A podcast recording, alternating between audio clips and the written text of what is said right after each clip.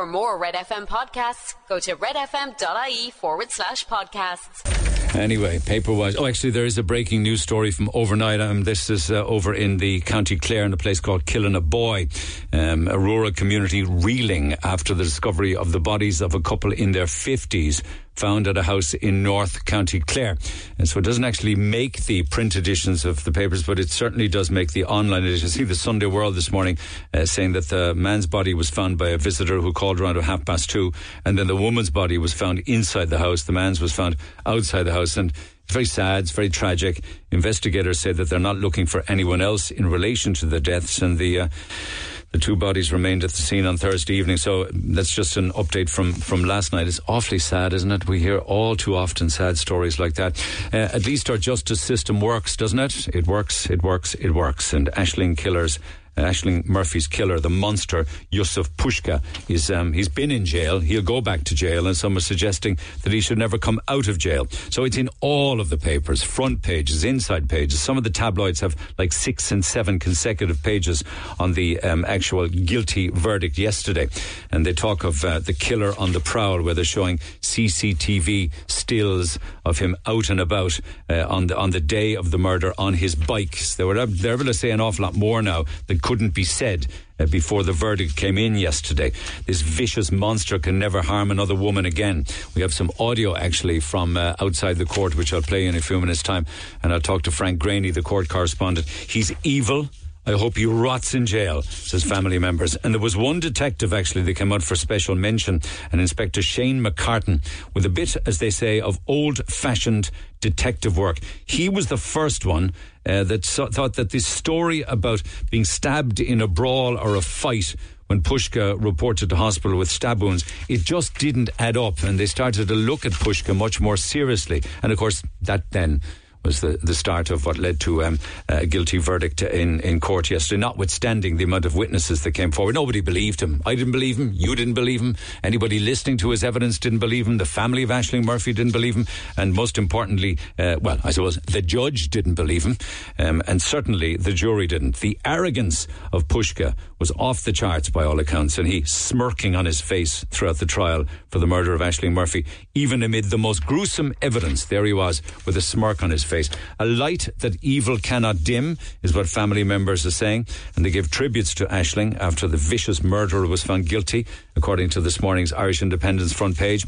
The inside pages of the Indo, they say Puska was browsing dating websites looking for women before he went on then to viciously attack and murder Ashling Murphy, who was only out for a run. There was rapturous applause um, for um, Ashling from much of those in the courtroom yesterday, particularly uh, for um, Murphy's mother, as she held up her daughter's photograph following the verdict. And there was emotional scenes in the courtroom, which I'll talk to Frank Greaney about in a few minutes' time as well. But the judge said there's evil in this room. And that's the headline picked up by the Mail this morning. There is evil in this room. The chilling words of the judge. Um, and he, he was glad. He actually, and I'm paraphrasing some of uh, uh, what he said in court yesterday, he was glad that the jury didn't spend too much time on the verdict because everybody just did not believe what the man had to say in his nonsensical stories and all of the evidence against her. So evil in the room also makes the sun this morning. Uh, and the quote from another family member that makes this morning's Red Top says, This vicious monster can never harm another woman. And the examiner says, Vicious push- Puska must, must never be able to kill again. Uh, and Ashling Murphy's mother, as I say, had that framed picture of her daughter in salute to the jury. Uh, by all accounts. I wasn't there, but they're saying it was a salute to the jury in the sense that Ashling Murphy's mother was holding up a photograph of Ashling to the jury, uh, and it probably implied that she was saying on behalf of Ashling that Ashling was saying thank you for the guilty verdict. Of course, and I will come back to that in a few minutes' time. We all know of Molly Martens and, and her father. Um, they're off to cool their heels in jail. Not for very long, incidentally. Uh, an extra seven to 30 months. They could be out in seven months. They could be out in 30 months. I would suspect probably sooner rather than later. But that one, uh, that story continues to dominate the, the papers on the inside pages as uh, they are caged again and go back to jail uh, for the murder of Jason Corbett. Um, and their kids, actually, Jason's kids, had a lot to do with sending them uh, back to jail. Uh, Jason's kids tell of their hell at the hands of Molly the Monster as an inside page story making the papers and the red tops this morning. Now, in, in other news, um, there's, there's a story, I won't say much about it, apart from the fact that apart from the fact that it re- resulted in a suspended sentence, it's hard to say much about a court case where somebody is caught with 43,000 euro worth of cannabis. Um, and it was a man who was advertising the drugs for sale on Snapchat. Along, along come the Gardaí and they go into his uh, place of abode and they find 43,000 euro worth of cannabis um, in Dean Campion's bedroom, uh, and they arrest him at the scene. He apparently at one stage was saying that he told Gardaí he got involved in the drug dealing in order to save money to buy a house. So it's a novel way to save up for a deposit for a house, isn't it? Others would get go out and get real jobs and save and pay their taxes and do it the right way. But anyway, he was given a fully suspended jail term at Cork Circuit Criminal Court. Uh, the judge said that it was an orchestrated, organised endeavour.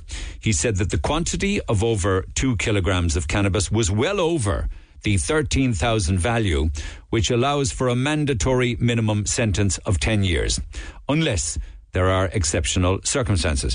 But in the court report, I can't see any reference to any exceptional um, exceptional circumstances. Like mandatory to me means compulsory, right? And I often wonder about that. If it's mandatory, then it's compulsory. If you were caught with over 13,000 euro worth of drugs, in this case, cannabis, you mandatorily, compulsorily, have to go to jail. But this resulted in a fully suspended four year sentence. Uh, uh, and the only condition that I see in the paper this morning is that he is of good behaviour for the next five years.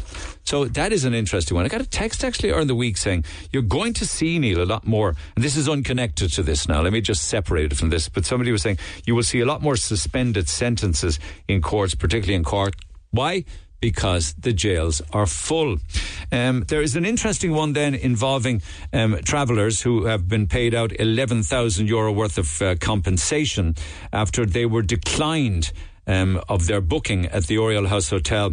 Um, they apparently, one of the children, uh, the, one of the children of the traveller family was having a confirmation celebration and her mam had booked um, uh, some rooms and a meal at the Oriel House Hotel. Um, and this was before um, the, uh, well, it ended up in the Workplace Relations Commission, where two or three of the different members of the travelling community, in total, when you added up, got 11,000 euro worth of compensation. The mother of the girl celebrating the confirmation uh, said that it was decided to celebrate the occasion of the confirmation by booking rooms and having a meal in the hotel. Um, when they arrived, they booked four rooms, an evening meal, and breakfast the next morning for the party of guests, and they paid 600 euro up front on the Visa card. So when they got to the hotel, they were told at reception, sorry, we're overbooked. Then the hotel manager arrived and uh, said, "Yes, we're overbooked. We're awfully sorry, sorry." Um, and uh, the children got very upset in the hotel, and they were scurried out into the car park. And they said in evidence that uh, they were given back 600 euro in cash.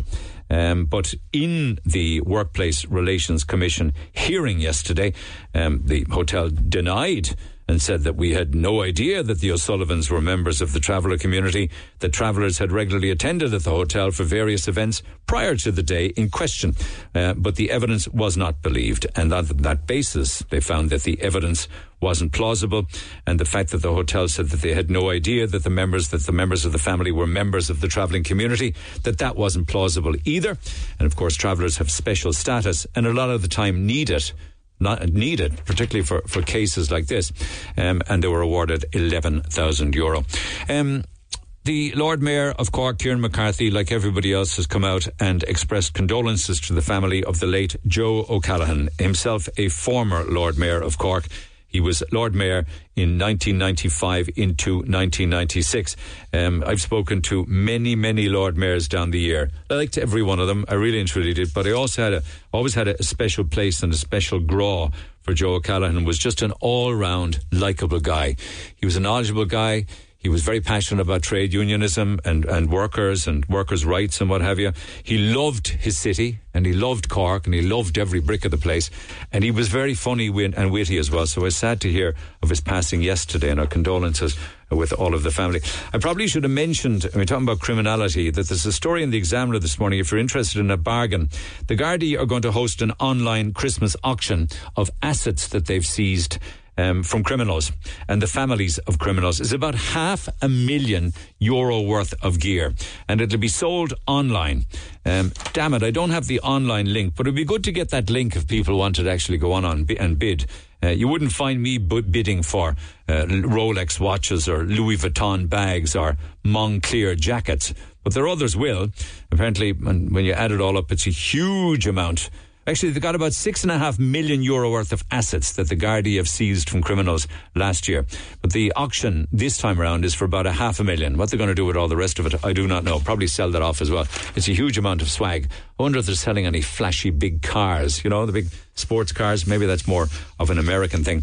And then talking about big money, you know the 13 billion that Apple owe us in taxes and the Irish government doesn't want to take it and the European Union were pushing it on them and it went to court and it went to another court and it's going to another court again now because the Irish Times say that the latest EU court advisor is warning that the 13 million euro worth of taxes needs to be accepted by the Irish government. The government risks being forced to accept the 13 billion of euro taxes uh, from Apple.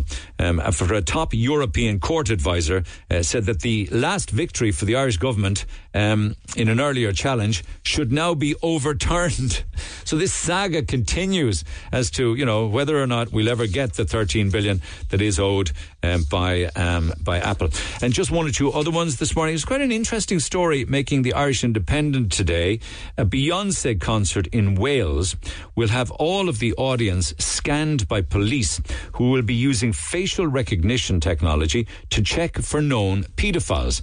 Now, it's the first time that a police force has revealed that it is using this technology to target sex offenders at events. Now, they do have facial technician, um, facial technology in the UK all over the place. They're on all of the, a lot of streets and cities have them, and they can identify somebody with loads of different cameras. And straight away, if they're on the record or the radar of the of the police, their names and their details will come up. So if there was somebody, an outstanding warrant or somebody was needed for questioning. But this is kind of interesting in the sense that it is to um, try and target sex offenders or paedophiles who could be at the Beyonce concert because the Beyonce concert will attract large numbers of young children. So it's probably for the greater good, but Liberty, which is a human rights group in the UK, has come out and said that it violates the privacy of thousands. Uh, but anyway, you can make up your own mind on which side of the fence you are on that one. Do you use the air fryers? Well, the Mail this morning is telling us the do's and don'ts of the air fry. I love it. A new survey has found that more than 80% of homes now rely on the air fryer to cook, not solely and exclusively the air fryer, because there are certain things that you can't cook in it. But they say that this survey by Bosch said that it is absolutely a must have.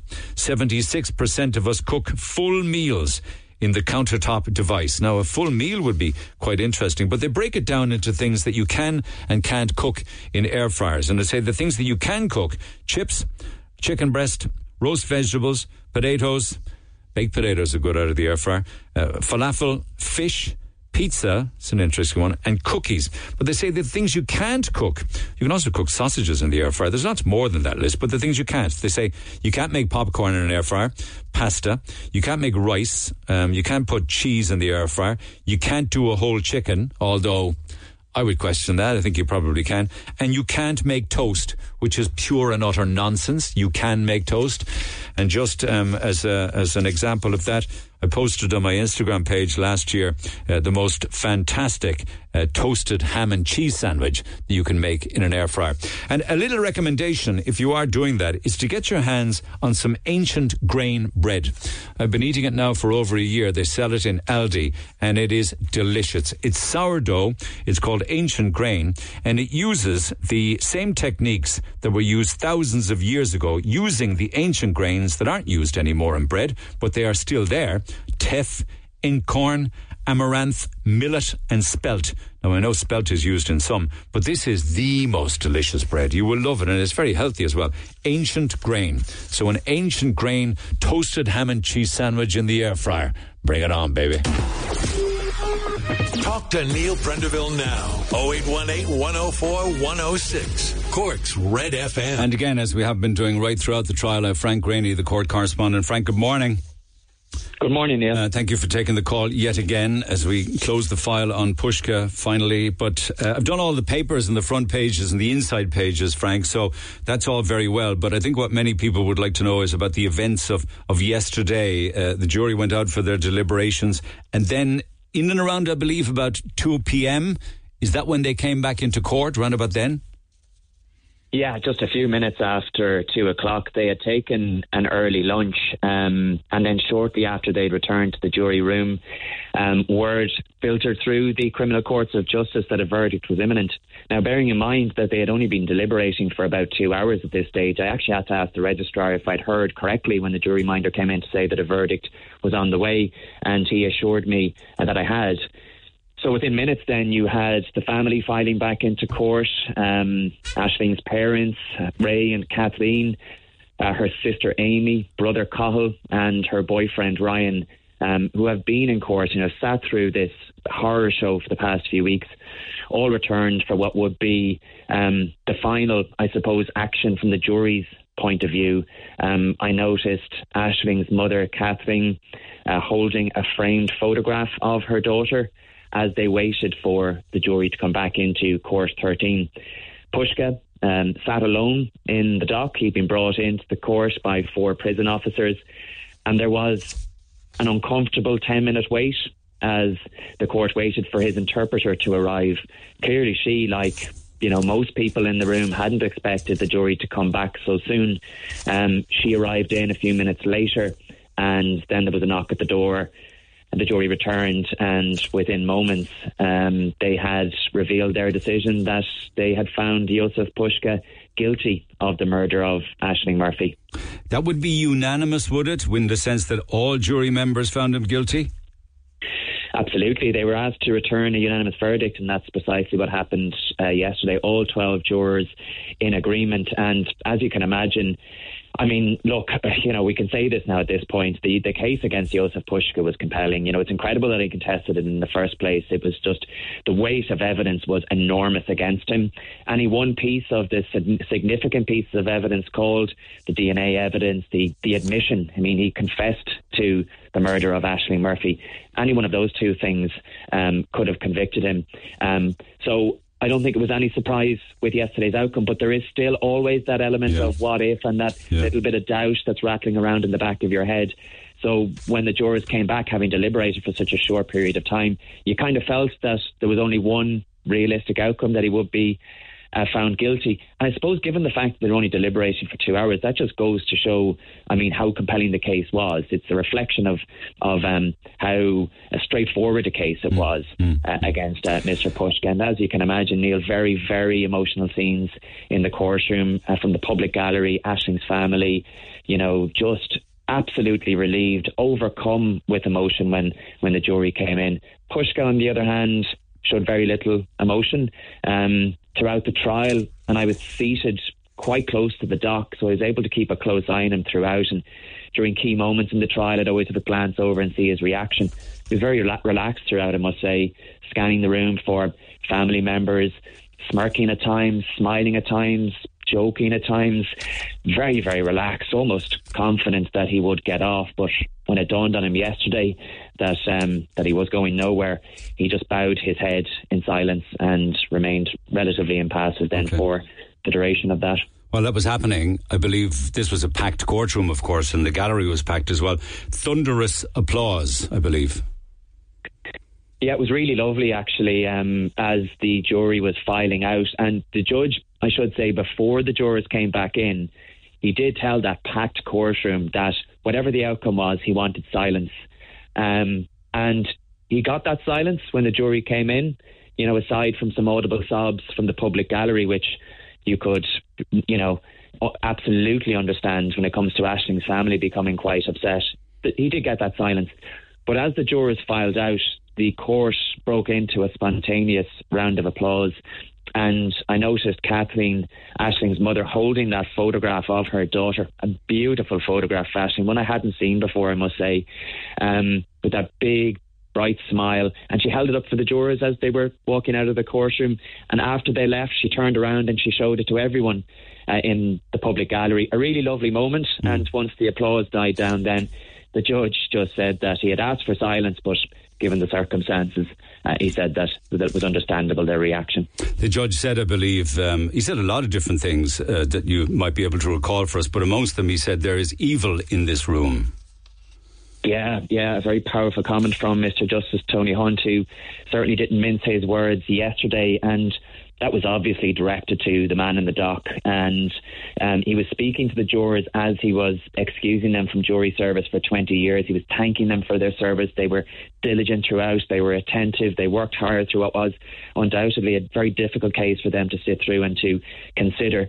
And as he was um, excusing them, and just before they left, he pointed towards the dock and he just told the jurors that we have evil in this room. Um, as soon as the verdict was delivered and made known to him, uh, the judge told them that it was the right verdict, it was the correct one, and he was more than happy with their um, decision. He described it as a straightforward case, and he said that again, that prompt verdict fact that they'd only been deliberating for two hours before they made their decision reflected how straightforward a case it was. And he said that he was glad the jurors didn't waste any more time with Puska's nonsense because that's what it was nonsense, lies and nonsense, an unsuccessful attempt uh, to get away with murder. Um, and while he did make that remark about, you know, Puska's case being nonsense, um, he did make a comment in relation to Puska's legal team because he said that that was no reflection on them. And, you know, Puska's barrister He's a very experienced and a, and a brilliant criminal barrister, uh, Michael Bowman, and Mr. Justice Hunt said yesterday that everybody's entitled to put forward a defence. He contested the charge, that's his entitlement. And he said that it was a really difficult job defending those cases. It's thankless, it's unpopular. But he said even people like Jozef Puska are entitled to a defence. Yeah. He, the papers this morning say that Puska comes across as a very arrogant man. You referenced him then, they're smirking earlier on. Um, is, that, is that how you'd sum him up? I mean, you were there for the last couple of weeks. Would you describe him as arrogant? Well, having thankfully never spoken to the man or spent any time in his company in, in any sort of a real way, you know, it's it's a hard assessment to make. But the one thing I will say when it comes to arrogance is that I think it takes a certain level of arrogance to, in the face of, you know, all of the evidence, to still get up on day one and plead not guilty.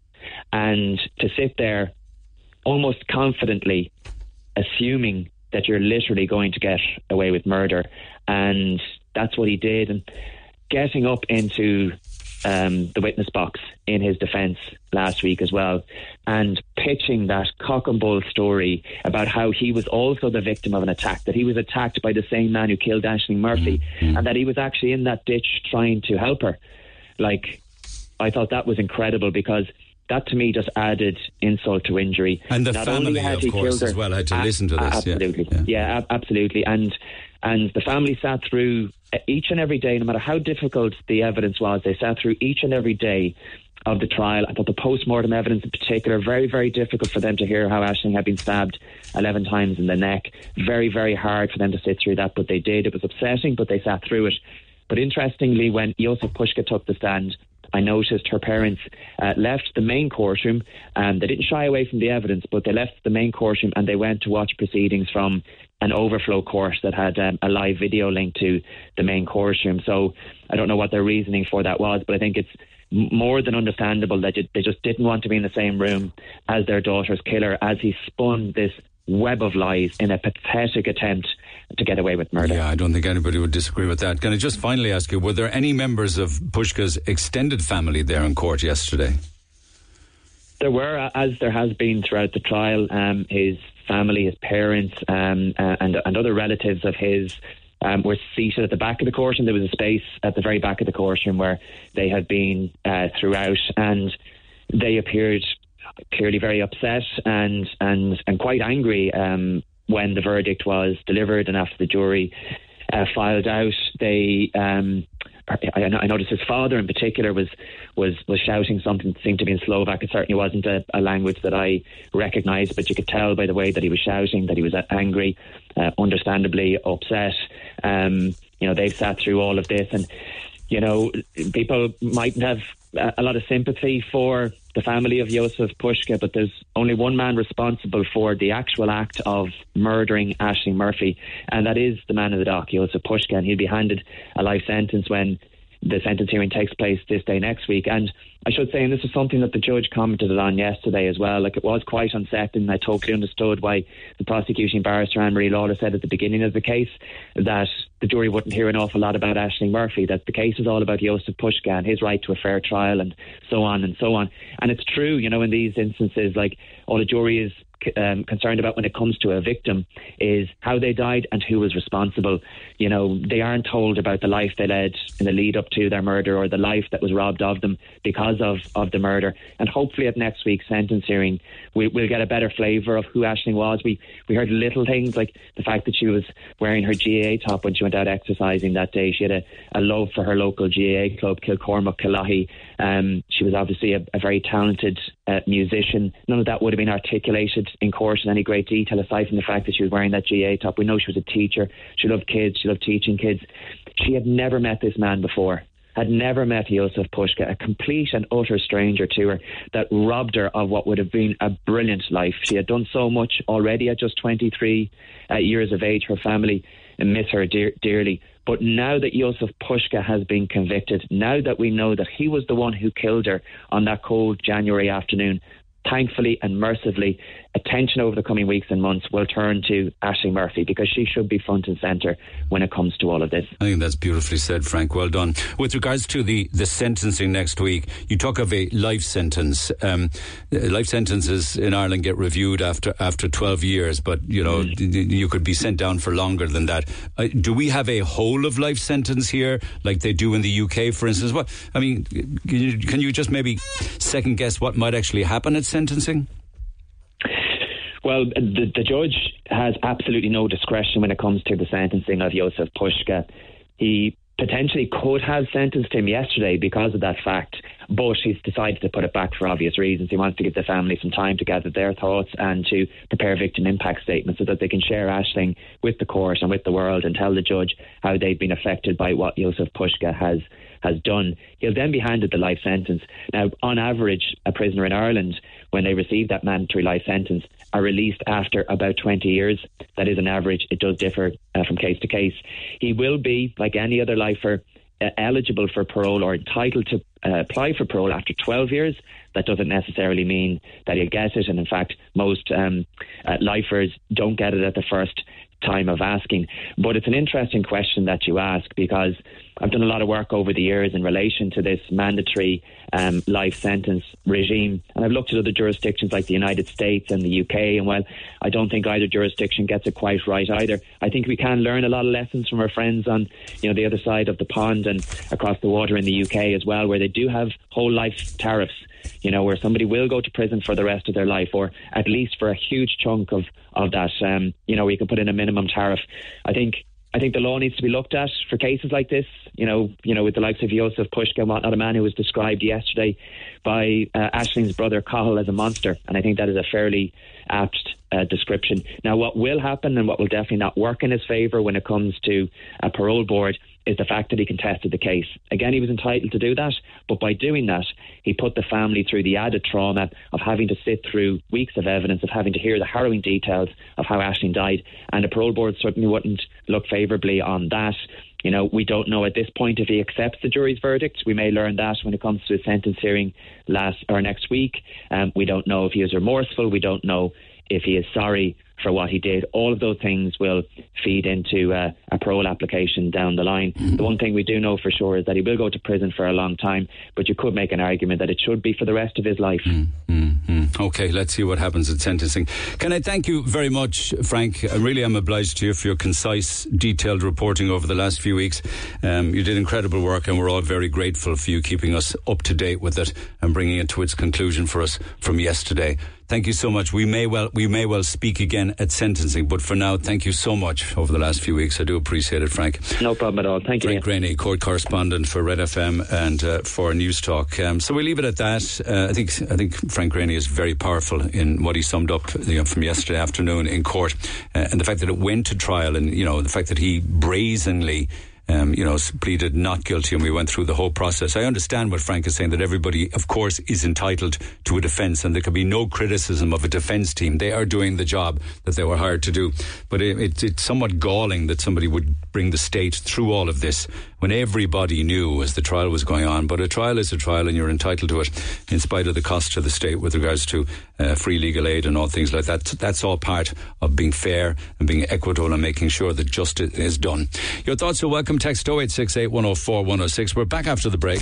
This is the Neil Prendeville Show. Text and WhatsApp 086 8104 106. Cork's Red FM. And so for now, the final word for now anyway on the murderer Joseph Puska, who will be sentenced next week. Yesterday, outside the court, Ashling's family said that there was uh, uh, the epitome of a perfect role model for every little girl in the shape of Ashling Murphy, and that she was a huge shining light in the community. I have some audio for you yesterday from outside the court where Ashling's boyfriend, Ryan Casey, addressed the media who were present following, and he's also followed then a little, little piece of audio uh, by Ashling's brother, Cathal. Have a listen to this. Ashling was a vibrant, intelligent, and highly motivated young woman who embodied so many great traits and qualities of the Irish people and its communities.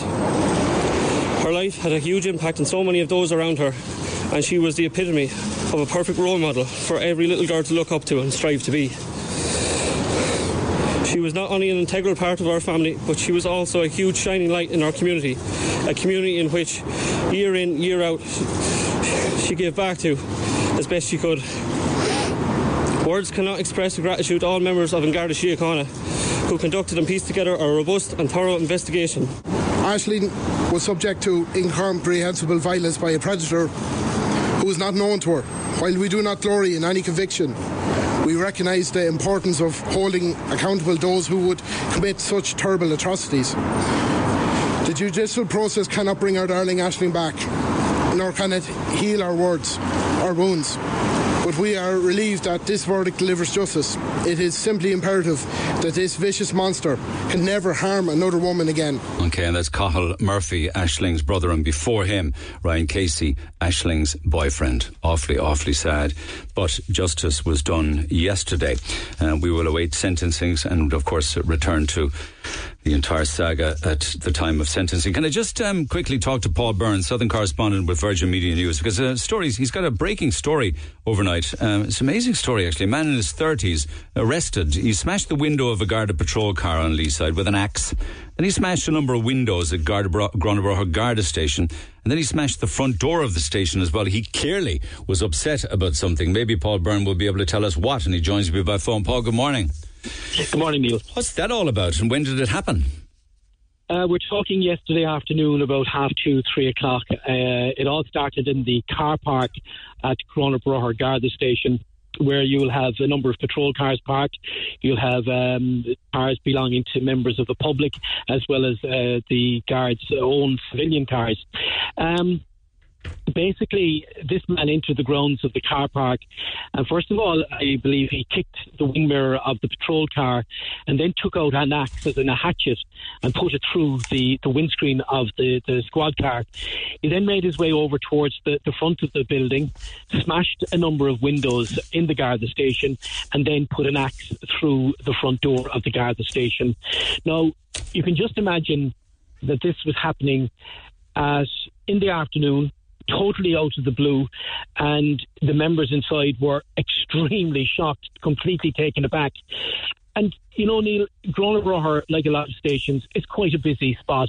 You could have people in the public office there yesterday afternoon, you know, signing on for, uh, uh you know, looking to have a passport signed, uh, having a, a document signed, handing in their tax and insurance or anything like that. Thankfully, there was nobody in the public office at the time. The guards, however, were in their office behind the glass screen which enter, uh, leads on into the public office. But the guards basically had to go out and get this man under control. And I understand that they, they had to use um, tear gas or uh, laser or taser uh, while bringing him down. Um, you know, again, two o'clock in the afternoon, a man walks into the guard station, wields an axe, smashes up the place, an extremely dangerous situation. Thankfully, nobody in the public office, and thankfully, all of the guards escaped injury. I mean, you must remember in Dublin a couple of years ago, there was a guy walked into a public office with a can of petrol and set the place on fire. So these places are wide open for attack. And, you know, you'd often ask yourself, when you might enter a Garda station, why is there a, a glass partition between the guards and the public office, or why is there a, a screen? Well, it's it's in case of anything happening, and you know they're they're wide open for, for abuse or attack. But thankfully, nothing um, happened there yesterday. Okay. That uh, okay. you know everyone escaped injury. But uh, wh- why was he so angry? Can you talk about that at all? What I believe is that he went to Cork prison yesterday afternoon to see a relative, but he was refused access and uh, denied any visitation rights. And he went to Grona Garda station, and while the detectives there were asking him and interviewing him as to what happened and why, well, he said, I was refused permission into the Cork prison to see my relative, and if this is what it takes for me to go to get into Cork prison, then so be it. I mean, bizarre. It sounds strange. It's bizarre. It's unbelievable. Some people will laugh at it, but you know, we could have been dealing with a very, very serious situation here yesterday. But thankfully, the guards were able to to bring the situation under control. Nobody injured. But I mean, maybe the guy could have waited another day or two before he was uh, um, accepted and allowed in to see his uh, relative in Cork prison. But he wasn't one for hanging around and decided to carry out the attack at Grona Garda station. Okay. And um, Okay, my so- understanding is that he's due in court later this morning, charged in relation to it. And if if, if bail is denied. Which I'm sure guards will uh, object to bail. Well, then he may get his uh, wish to see his re- relative in Cork prison. That's an amazing story. It really is. Let's see what happens in court with regards to sentencing or bail. Uh, well, bail anyway, bail hearing. Can I just very quickly ask you? I know you've travelled to Clare for this breaking story of the two bodies, a man and a woman's bodies found in a house in County Clare. What can you tell us about this? They're a couple in their 50s, I believe. That's right, husband and wife found in their uh, in their fifties. Um, you're talking about half two yesterday afternoon. Uh, a friend of the couple called to the house to see how they were, having a chat, whatever, and he made this shocking, grim discovery. The man's body was found outside in the garden at the rear of the bungalow, and the woman's body was found inside the bungalow. I understand one of them died uh, violently. Now, guards aren't looking for anybody else in connection with this uh, double uh, tragedy. Uh, we're in a place called Kilnaboy. It's about two miles, uh, two or three miles from the village of Car- Corofin uh, outside Clare. A very, very remote area, a beautiful bungalow. The sun is shining here today, but uh, there's a Garda presence, there's media around, and uh, the bodies have since been removed. Postmortems will be carried out. Also, toxicology uh, tests will have to be carried out. And um, you know, as I said, they're not looking for anybody else at this stage. It's been it's been treated. I, I, I understand with it. We'll have a, a clearer indication as to the, the line of inquiry later on once the postmortems are completed. But it's uh, it's a gorgeous sunny morning, and it's very hard to believe that you know 24 hours ago, a couple here were going about their business, and now suddenly uh, uh, the, the bungalow and the area is the centre of uh, media attention. All right, Paul, thank you for that. Much obliged to you. And of course, Paul Byrne will be reporting on Virgin Media News on that story right across the day today. Text 0868 104 106. I know I'm late mentioning it, but you know all about it anyway. It is Friday. Happy Friday to everybody. So it's a free food Friday with Roosters, Piri Piri, Douglas, and Blackpool Retail Park. So you need to be texting 0868 104 106, telling us who you are and where you are. And I'll start the shout outs around about uh, maybe 20 past 25 past 10 this morning. So text who you are and where you are for your chance to get you and all of your work colleagues fed. It could be 15 to 20 of you. You will get starters, including the chicken wings, the chicken skewers, and the beef skewers. And then for the main event, all of you will have choices of chicken wraps and chicken pittas, beef burgers, all basted in the famous piri piri sauce. For sides, the piri salted fries, the rice, and also the waffle fries. They're going to give you all of the piri mayo and the garlic mayo. And then for dessert, these whoppingly big cheesecakes. And you can, they send you an awful lot of different toppings. You can put your own toppings on your own cheesecake. So you're going to build your own cheesecake. So it'll feed 15 to 20 of you as we continue with Free Food Friday. So your opportunity is only a text away. So text who you are and where you are to 086 8104 106. And if you're looking for delicious food this weekend, or indeed any day or night, check out roosterspiripiri.com and visit them at Douglas and Blackpool Retail Park. Back after 10. Now, Show, Red FM. Live music in studio again to uh, round off the week for us. Uh, two different acts to join us, including Monday, who will play live in studio a little later on this morning. Free Food Friday continues. Text who you are and where you are to 086 8104 106. It'll feed 15 to 20 of you, and I will start those shout outs in about 15 minutes' time. But I want to go, uh, if you don't mind, to uh, Sylvia. Um, not, not, the, not the nicest thing to be talking about on a Friday morning involving children above near a school in Fermoy, but the world is changing, lads, and very, very quickly. Sylvia, good morning. Good morning, Neil. What happened? What's the, the story here? Um, well, my child came home from school on Wednesday, did half day, and said an incident had occurred in the school whereby a number of kids, I think it was between four and six of them, um, were overcome by um, drugs. They'd taken drugs in the school toilets, and they believed that it was spice, but look, we've no confirmation on that. But they were in like a bad condition. Some of them were being carried by the teachers. The, those in reception were running for the defib. One of them was kind of making jerk movements and stuff was coming from their mouth. Um, and like, you know, you'd be kind of thinking, you know, you know, kids had heads on tails, so I contacted all the parents, uh, you know, what to do here. They'd heard similar stories, and somebody said that it was um, weed or hash. Another per- person said it was cannabis laced, um, for a vape with- laced with spice. Again, Cannabis um, laced with opioids or some sort of a spray drug. Yes, yes. Um, Yeah. uh, the, these are the things that would, in, in the past, of course, sadly, been available in in uh, in head shops and what have you. Yeah, yeah. Yeah, so we Very, very dangerous. Yeah, exactly. There was ambulances attended the school, Gardaí attended the school. I waited all evening, um, wait, still waiting for a response from the school. Um, nothing has come across. Um, and basically, I'm just there thinking, God forbid some other child has that drug and they won't be so lucky as to be found. Now, this school, primary or secondary? Secondary, So, ages of the four to six boys, any idea? um, second and third years. Second and third So years, perhaps between 14, 15. 13 and 15. Okay, okay. Um, um, ambulance is called. A Gardaí attended the school. Were the lads taken away in the ambulance to hospital? I, I don't know. I don't know. My God, we live in such dangerous times. I did get a response, incidentally, because we got in touch anyway uh, to try and find out if there was any statement, and we were responded to by uh, the PR company that deals with um, all media queries for the Cork Education and Training Board. Including the school that you're referencing. And they said Cork Education and Training Board can confirm that An Garda Síochána and the emergency services were on site at Coláiste an Chraoibhín. Am I pronouncing that right, Sylvia? Yeah, correct, yeah. earlier today in response to a medical incident at the school. Uh, so this would have been, um, you know, was this would this have been yesterday? We got this response. Yeah, Wednesday. yes, It was Wednesday. Okay, Wednesday. Wednesday. All right. The incident was successfully managed, and the Cork ETB and Coláiste an Chraoibhín would like to thank the Gardaí and emergency services for their assistance. So they don't allude to actually what went on because we did ask them what happened.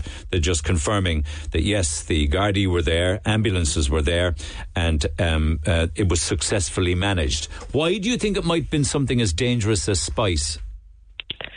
Well, I, I suppose, look, I'm only going by what I was told by my child and the condition that they were in. You know, somebody said that, you know, one of the boys was bent over like um, like a zombie. And one of them was like foaming, nearly frothing from the mouth. They call it a zombie drug where people literally hang from the waist down. It's awfully sad, isn't it? It's just so sad, you know, for families and the, the kids themselves and their parents. I hope, obviously, you know, like the school saying it was dealt with, it might be dealt with in regards to those kids, you know, and those families, and I hope obviously they're all okay. But from my point of view, from a parent's point of view, um, those kids were able to readily get hold of drugs, were able to bring them into school, and who else might have those drugs?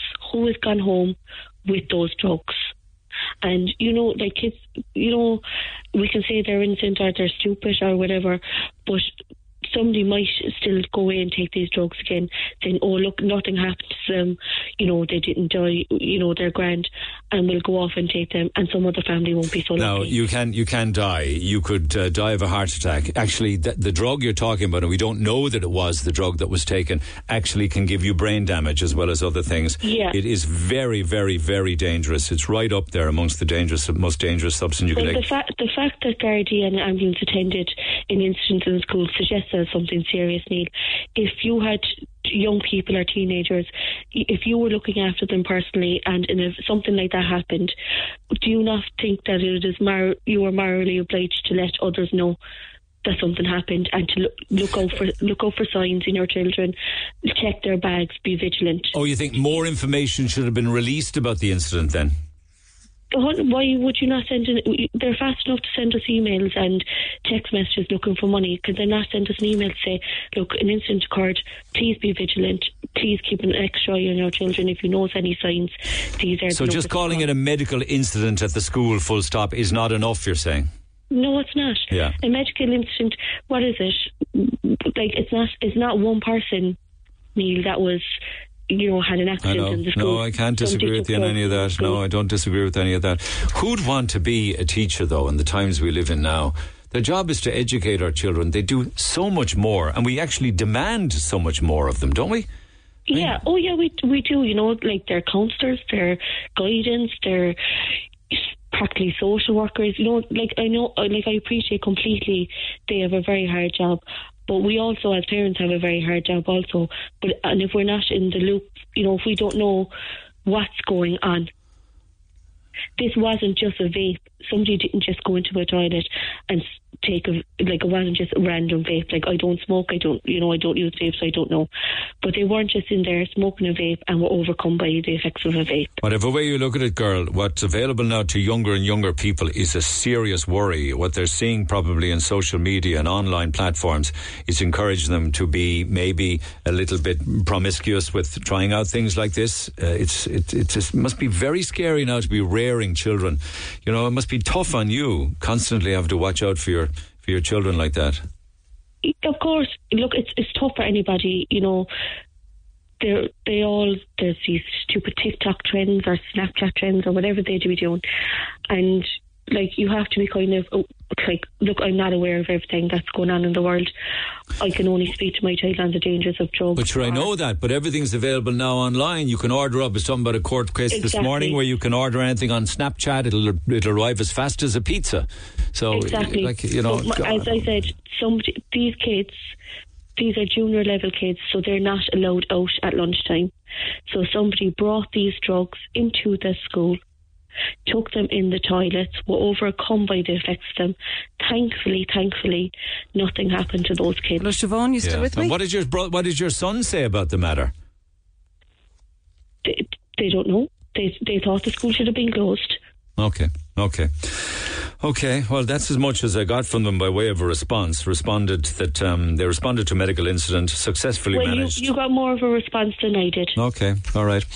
It's sad the times we live in. I well, the most important thing is I hope that the lads. I don't know whether it's four of them or six of them. You're not sure about the accurate number of them, but that they'll make a 100% recovery and that they're all right. Yeah. hundred percent. And I hope the families and those involved get the supports that they need because I heard one of the the person who brought them in or whatever is suspended. What good is suspending them? Who's suspended? One of the one of the people involved is suspended. Right, we'll have to wait and see what happens in regards What, to that. what good is suspending them? You're only punishing the parents who are trying to keep an eye on them even more, hmm. and so they don't care being at home. Yeah, More okay. trying to be on online. I think that's not the last of this this story. We'll see how it develops. But thank you, uh, Sylvia in for that. Appreciate it. Sad times. Much obliged. Cannab- cannabis infused edible products are also available, and these kind of cannabis infused jellies, of course, are another way that you can lure children into uh, taking all sorts of different things like cannabis infused edible products, being chocolate spread, chocolate bars, crisps, soft drinks. Lots of them are available on sale, and it's like the old story. Everything nowadays is just available online. Text 0868 104 106. On the Ashling Murphy case, Neil, should we now not push for legislation that non Irish citizens convicted of a serious crime be deported after they serve their sentence, says Desi.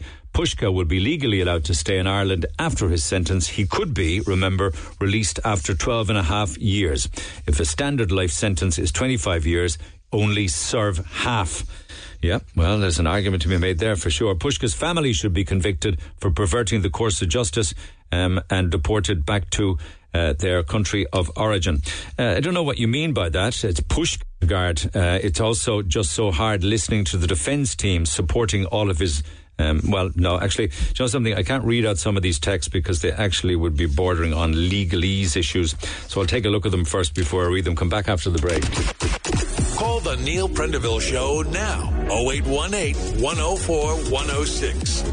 Red FM. Right, if there's any texts that come in, I've just had a closer look at them. If there's any texts that come in that are anyway critical of anybody else except uh, Jozef Puska, I will not be in a position to read them out. So anything to do with any of the um, uh, court officials or those working within law or extended family members, my apologies. I won't be able to read those out. I can say one or two of them in the sense of why is he not deported back to his own country? Why do the Irish taxpayers have to fund a, a fund his sentence in this country? It's an interesting point because that could cost the Irish state between 80 and 100 euro, 100,000 euro per year now uh, to look after Puska in an Irish jail.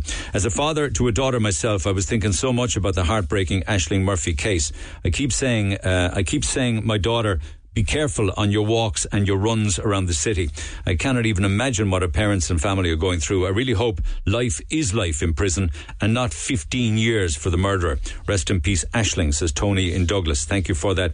Um, why isn't this man being deported? He's from an EU country and let his fellow citizens there pay for all of his jail time. A life sentence is a joke. Perhaps 14 years. Um, they half it with good behaviour. A total joke like everything else in this country, says uh, Anthony.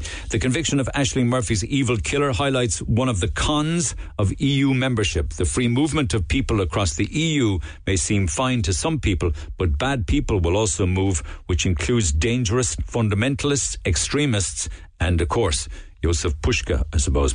So text 086 8104 on that, and we'll come back to them throughout the course of the morning. But I want to come back to our phone lines. Uh, Ryan, good morning. Uh, good morning, Neil. How are you? I'm good. Um, now, this is back to early in the week. We were talking about toilets in, in schools, in a school where they take the, the the doors, the entry doors off the toilets because they couldn't monitor what was going on in the loos. Apparently, allegedly, they were wrecking them. They were tearing off the urinals. They were smashing things. They were pooing into paper cups and stuff. And this morning, we're hearing a story in Fermoy where it could be something like spice or a very, very serious drug um, that has very much harm for students. Your thoughts? Well, um, I actually have my own uh, two passive drug detection dogs working here in Cork.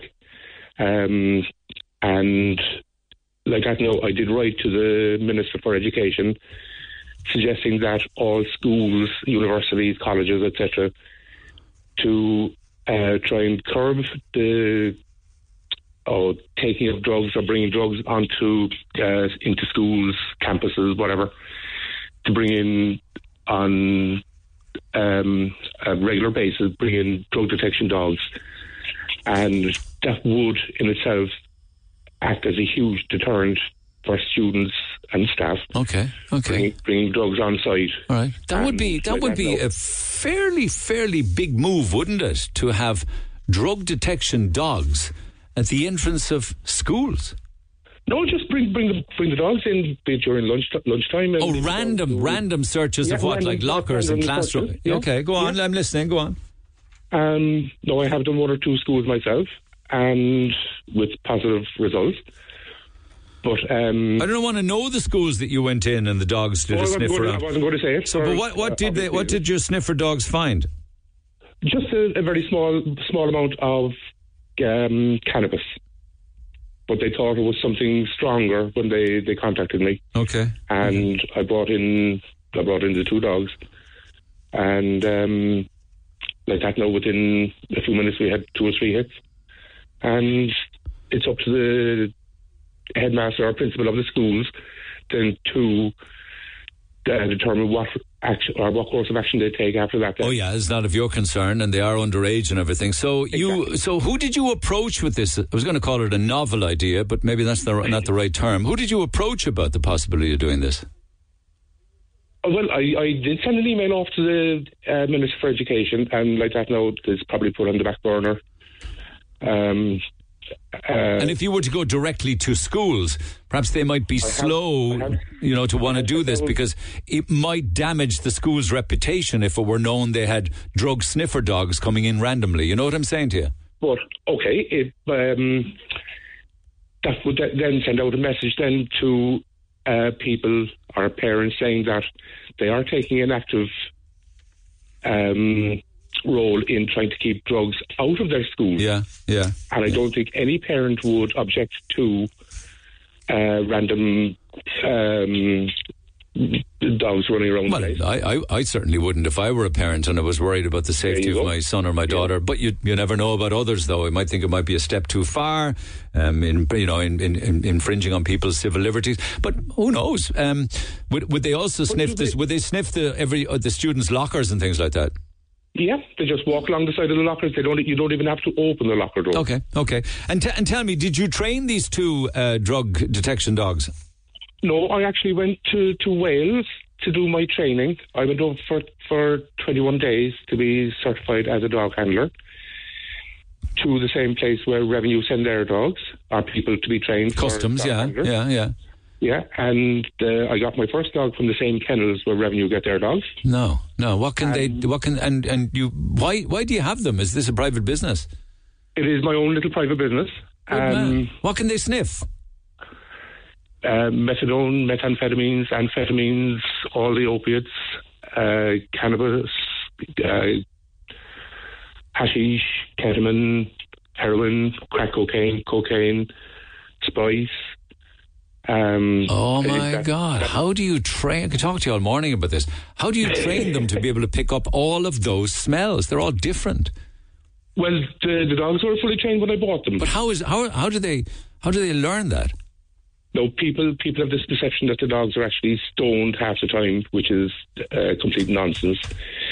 It's all down to the, the, the drive in the dog. If it's if the dog is uh, motivated by a ball, a toy, food, whatever the dog is motivated by, you can basically train train him to do anything or her. Okay, it's search and reward then, isn't it? Basically, yeah. Yeah. And would your dog then, a drug detection dog, be entirely different to a cadaver dog, for instance? Oh, totally. A cadaver dog will, will search just for Bodies, human scent. Uh, that's a very specialised uh, training. Um, no, to something that I would like to, to, to try at some point, but the the two boys that I have are are keeping me busy. All right. Okay. occupied, Okay. You know? All right. I got other calls here, so I won't keep you much longer. Is it Rylan or Rylin? It's Raynor, R A Y N O R. Raynor, my apologies. It's, it's incorrect on the And, street. uh, so do you go into private? Do you go into private businesses then at the at the behest of somebody who wants to do a quick check of the Yeah. workplace? Is it? I, I can go anywhere where, where um, be it HR or managing directors want a dog to go. And obviously, if you take, say, the, the big farmers now, you could only go certain places. Um, the big tech giants, you can basically go all over the place. What are you finding? It's mainly cocaine and um, cannabis and hash. In the workplace? Main- yeah, they're the main ones that, that I find. Okay, and say in the workplace, and you go in, the dogs go in unexpected to the workers, right? They're not aware. Yeah, none, nothing. Nobody knows when I'm going to turn up, um, for obvious reasons. Because if if um, Neil Prendeville decided that I'd come out to Red FM, I don't have the call on that, but I know what you're saying. I mean, that wouldn't be my call. But oh, Yeah. do, do do any staff object? sure. uh, If, it's in their contract, they they've no re, they've no grounds to object. Right. And you, would you, you at- so where are you looking? Is it in the in the like you're looking for the remnants of cocaine in a work toilet? Is it or in it would it be in an office drawer Yeah. or, or what? Anywhere where you where you can think of, you can hide it. You could go from the the, the base of a computer to the wiring ducting along the side of the wall to behind uh, electric sockets. You name it. People think of it and they will hide it there. But what if it's in somebody's bag? that then would be down to the HR or manager to to determine what course of action they take. I mean, like if you look at a lot of the contracts nowadays, it does state in their health and safety side of things that no drugs or alcohol are allowed on premises, and some companies will say that you can be searched at any time for drug testing. Now, I can do my own on-site drug testing to let the people or HR management know that there is or was drugs in Neil Prendeville's drawer at some point. But you can't test me though. So you can't. No, Okay, no, no. Yeah, but uh, because because if you said there was, like for instance, you could say that there was drugs or something Yeah. in Neil Prendeville's drawer. For sure, you could. But I could equally say, yeah, but it wasn't always my drawer, and other people used the drawer and things like that. Well, okay, I yeah, I understand what you're saying. Okay. like, no, no, I'm just, I'm listen. I'm just thinking out loud. yeah. I, before I do let you go, do you all? I mean, what kind of a strike rate do you have in the workplace? Um, well, even even if there was a transfer of, of um, scent, the, the the lads would pick it up as well. You know, so if, if you even picked up a, a little block of hash or cannabis, whatever, and you um, picked up then your researcher's phone, it would transfer onto that. So then you could follow back then from there. All right, hold hold, hold on there because I want to get details of, of what you do, where you do it, and uh, the name of the company and things like that. But I'm just conscious, Raynor, that I'll lose Michael if I just t- take a quick call from. We are talking about kids actually and the temptations for children. Michael, good morning. Good morning, Neil. Yesterday, and I have many, many texts on this with regards to vapes and changing the law to make it illegal for anybody under 18. But share your own story with me. Just uh, last week, my young son came home, and uh, he was he wasn't looking too well. I said, "What's what's wrong with you?" How old is he? Eleven, Okay, go ahead. and he actually he went to the bathroom and he was getting empty reaches. So I says, "Come on," I says, "Come on, what's happening? You had what's wrong with you?" And he just kept saying, "I'm okay, I'm okay." And when I kept on to him, I said, "Look, this is not right. What have you?" And he kept going back into the bathroom, getting six violence. So I stopped the at him and said, "What's happening?" And he basically came out with it that he was buying these them them vapes. He's actually getting them in, in tow shops in the in, in town. And they- know that they, they know that he's the agent, and his other friends will get them there as well. These are the these are the vapes, of course, the uh, single use ones. They puff for about eight, for about five hundred puffs. Is it or are they different? He, he was actually well, we when we searched his pockets, he had uh, you know, the refill stuff. Is it? Oh, the, a bottle, is it? Yeah, and he was saying that they, get to, they're serving them with stuff with cannabis and everything in it. So um, there's traces of cannabis in, in these bottles as well. As well. And uh, it's just basically like I, I was going, me and the wife were going to go into the shop now and I confront these people because they shouldn't be given to these kids, you know. Okay, without naming the establishment on air, do you know where they've been sold? I do, yes. And is it in? Are they being sold in some? Say, I don't want to identify the actual shops themselves, as I say, but you're saying that they are. They do, they're the traditional vape shops that we see that they sell with cannabis in the vape. Yeah, well, Okay, okay. So I actually don't know the shops. I would never. Okay, and I don't know. I, I know you might, and I don't want to know them either. But there are there are actual real shops with signs over the door. Yes, Okay, yes, yeah. Okay. Yeah. Okay. Um, and uh, he And got, these guys, these guys in the shops know that these are they're very young children and they're still selling to them, Neil. You know? and did any of did, in any case because your son is eleven? Did anybody ask their age or his age? Did he say? I don't think I don't think so. All they want is money, Neil. To be true, that's my age, you know. No, All right. never asked him his age or anything like that. So obviously he he, he doesn't look over eighteen. Do you know what I mean? So these are HHC vapes.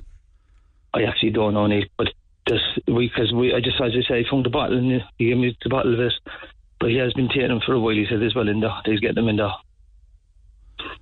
So there wasn't his first. And did you ask him why he's doing this? I did, did I just well, at the time I just you know I was he's after stopping now, but he's just you know just pressing things at the time. But he he, he did get very, I'm saying he got violently sick overnight. He did.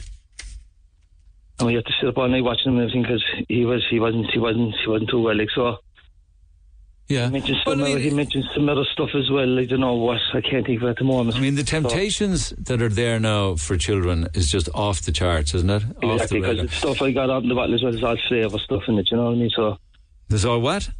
There was this flavour, you know? It was flavoured. Flavoured. Oh, yeah. They love the flavours, you see, because they know the kids will go for the flavours. But it, it mightn't be a bad idea for you. I obviously don't want to know where. Um, not on the air anyway. I'd love you to tell me off the air because we'll give them a call then. Um, but if you if you called into them and had a word with them. call, I am calling into them, Neil. I am. Yeah, would you let me know how you get on when you go in and talk to them about it or confront I them or call it what you will? To be Monday by the time I'm going No, that's fine. And come back to me, let me know how you got on, all right? I will, Neil. I will. Okay, so hold on there because I do want to know the shop where your son bought this, and I want to find out exactly what it is that he bought.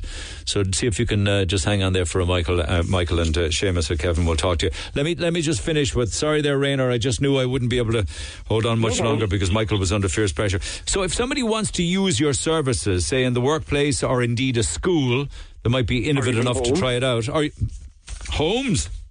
Yeah, I can go into a private residence with the parent there while the, the youngster's at school or the, the husband or wife is out. Okay, there could be needs for that if a parent is worried about a son or a daughter.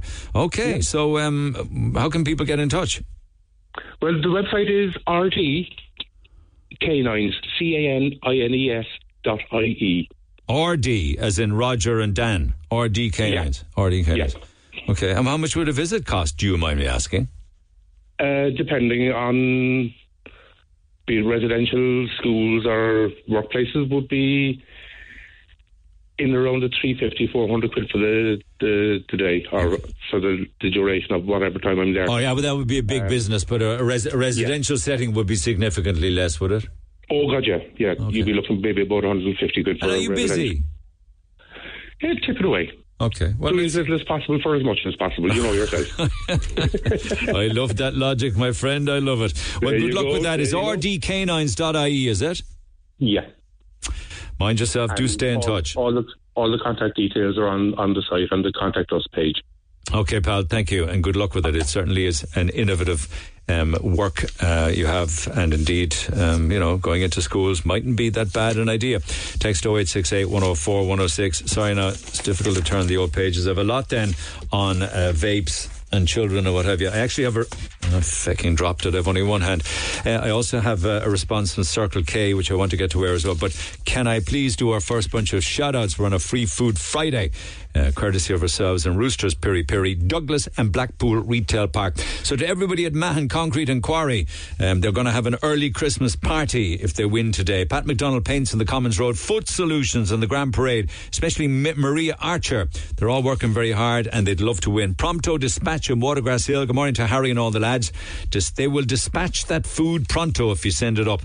My fiance's birthday today. He's Graham Brady. Um, hi to all at uh, Red FM. Please consider GRP Roofing Supplies on the Tramore Road Commercial Park, Complete Upholstery Foam and the Foam Centre in Barrack Street. Doc Decor Paints and Decorators are working and listening at Kildare. To everybody at the Dean Hotel, Rockwell Engineering, Merview Laboratories in Watergrass Hill, Donovan Auto Services, Bridgewater Homes and Waterfall would love to win. So would everybody at Blockwall Developments in Ballinglana, Pat McDonald Paints, the Waterstone Clinic for all the great work they do, Centra in Kinsale, Lee Cabs on the Northgate Bridge, to, morning to Mary and all of the staff, Tigers Child Childcare. Um, in, imagine, is that Pembroke Street? Maybe, I'm not quite sure. Data Manager's Office in the CUH, designstore.ie in Youghal. They're very busy sending out Christmas lights and decorations. Northside Tires in the Old Mallow Road. All of the staff, including Margot, at the Toll Plaza in Watergrass Hill. Do you ever wonder why they are just so kind uh, and happy? In the in the toll. I mean, I know is it the people or is it the training or a bit of both? But they're lovely people on the toll up in Watergrass Hill. To Euromed and Ringaskiddy, to DNC Development in Glanmire, and the Pharmacy Department in the Mercy Hospital. So that's the first bunch of shout outs. Text who you are and where you are to 086 8104 uh, 106, and we'll do the next bunch of shout outs, courtesy of ourselves and Roosters Piri Piri in about 20 minutes' time. Back to the phone lines we go. Pat is in Tipperary. Pat, good morning. Morning, ladies. You, you want to talk about uh, tougher sentences? Yes, I've been looking at uh, uh, cases over the years there, and um, what I was looking at is if we send these people to jail, will they come out any different from it? And the answer in some of these cases, with very extreme and show no remorse, I was of the belief um, that these people will not be any different. The ingredients is just not there. And like you spoke earlier about the cost, and I'm just looking at a 2008 article there, and they were saying uh, Portlaoise was even 270,000 a year. That was the most expensive. Per prisoner. Sorry? For, that's per prisoner per year. Yeah, um, now the average they said was ninety-seven thousand seven hundred, and that was back in two thousand and eight. So, like, we're spending massive amounts of money. Uh, uh, locking up people when I believe, and this is in very extreme cases where somebody shows no remorse at all and shows that they actually uh, planned to do this. This was worked out.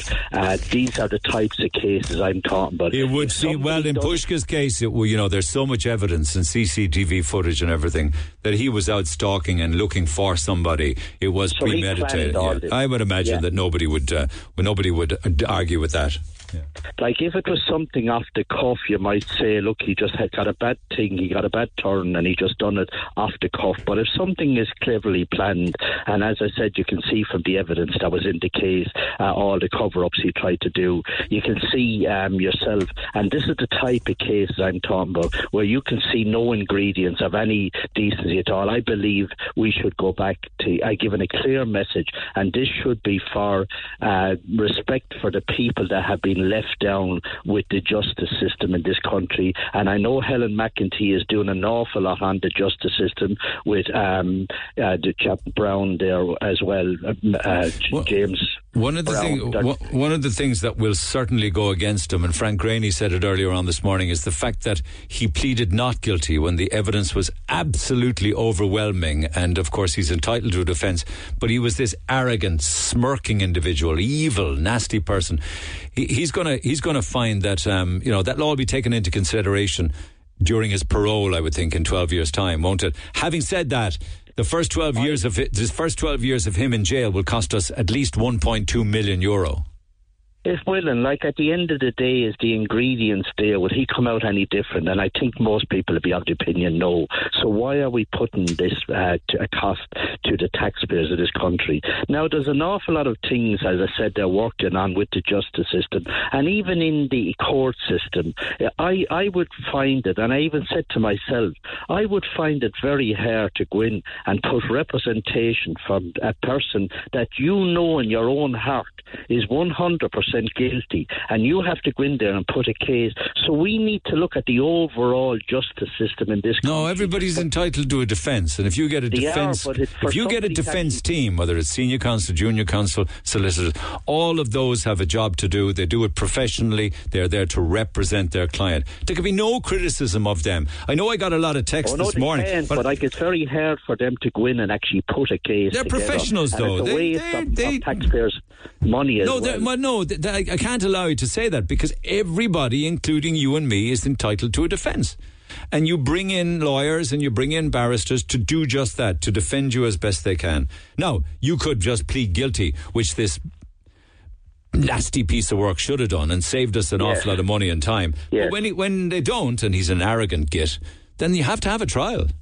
I suppose what I'm saying is, if uh, in secret a, a, a, conversation the uh, the legal team are having, they should say to him, "Look, you're going to." Put an awful lot of cost to the state. You know the same as I know. You've done whatever you've done. Uh, would you ever plead guilty? Maybe they Um, do. Maybe they say, listen, this is an, an insurmountable mountain for us to climb. And he arrogantly would say, no, I'm not guilty and I'm going to win and I want you to defend me. They have to But the bottom line with all this and what should come out of all this is there should be a clear message there uh, that the justice system in this country is an awful lot tougher and that the taxpayers will not be funding um, uh, d- deficiencies we have within our justice system. We need to look at the overall thing, but the clear thing out of this case and a lot of the other cases I'm looking at is I believe uh, does this, the, the, taxpayers of this country shouldn't be put to the burden of uh, wasting money on people that the, the, the ingredients is just not there. So what should and we do with them then, Pat? I, I believe we should bring back in just putting them asleep. And there was extreme cases. Ah, that's heavy duty stuff. Capital punishment. I'm talking about very extreme cases now, and I, there's a couple I could name, but I don't want to get into it. No, no. I mean, you're, you're making this comment, but I'm not associating yeah. your comment with any cases. You're just saying, yeah, yeah. in general terms, uh, capital general punishment, terms, which was I done away with in the 90s. Um, yeah, but it's still on the statute books. Is it for um, for uh, murdering a guard, though? Isn't it? Or is it all gone it completely? Is, but like we have to get a clear message. We've done it even with road safety. We brought in measures there with respect for people that have lost lives at road safety. We brought in laws there. We should change laws. And with respect for Ashley, she was an outstanding young lady. Any parent would be proud to rear a girl of her ability and what she had to offer this, uh, you know, this country. And for somebody to be in a position to take that life at the at and plan taking it, um, we need to look at the extreme of this case and look at need to look at the what happened here, and uh, we need to start reflecting this in our justice system. Okay, well, I, I, yeah. we can only we can only deal with what's on the statute books for now. With anybody that's up in court, and I'm talking in general terms because we can't talk about any specific case in terms of capital punishment because it doesn't it doesn't exist for right now. But what does exist is um, a life sentence that isn't a life sentence. It possibly is 12 and a half years. Yeah, but at 12 and a half years, will they come out any different? And like, right. I'm going back even to the 80s where a certain person was locked up for six years and came out to run, um, you know, the, a certain right. underhanded, you okay. know. So okay. the, All right, I won't, I won't, to draw, I won't go into any cases that I'm not yeah, aware you're making. But the 80s, our prison system is not working. Now, we okay. have a situation as All well right. where prisons are overcrowded, so we need to look at other ways of basically uh, getting rid of this burden to the taxpayers. Yeah build, yeah, build bigger prisons. I would suggest. Thanks, Pat. I'm going to move on, but thank you, John. Good morning. Good morning. How are you? Uh, you're talking about this. Is this or isn't this a landmark case? It's a man found guilty of a brutal murder of Ashling Murphy. Well, this term has been used, Neil, there about, about you know watershed moments and everything for women, right?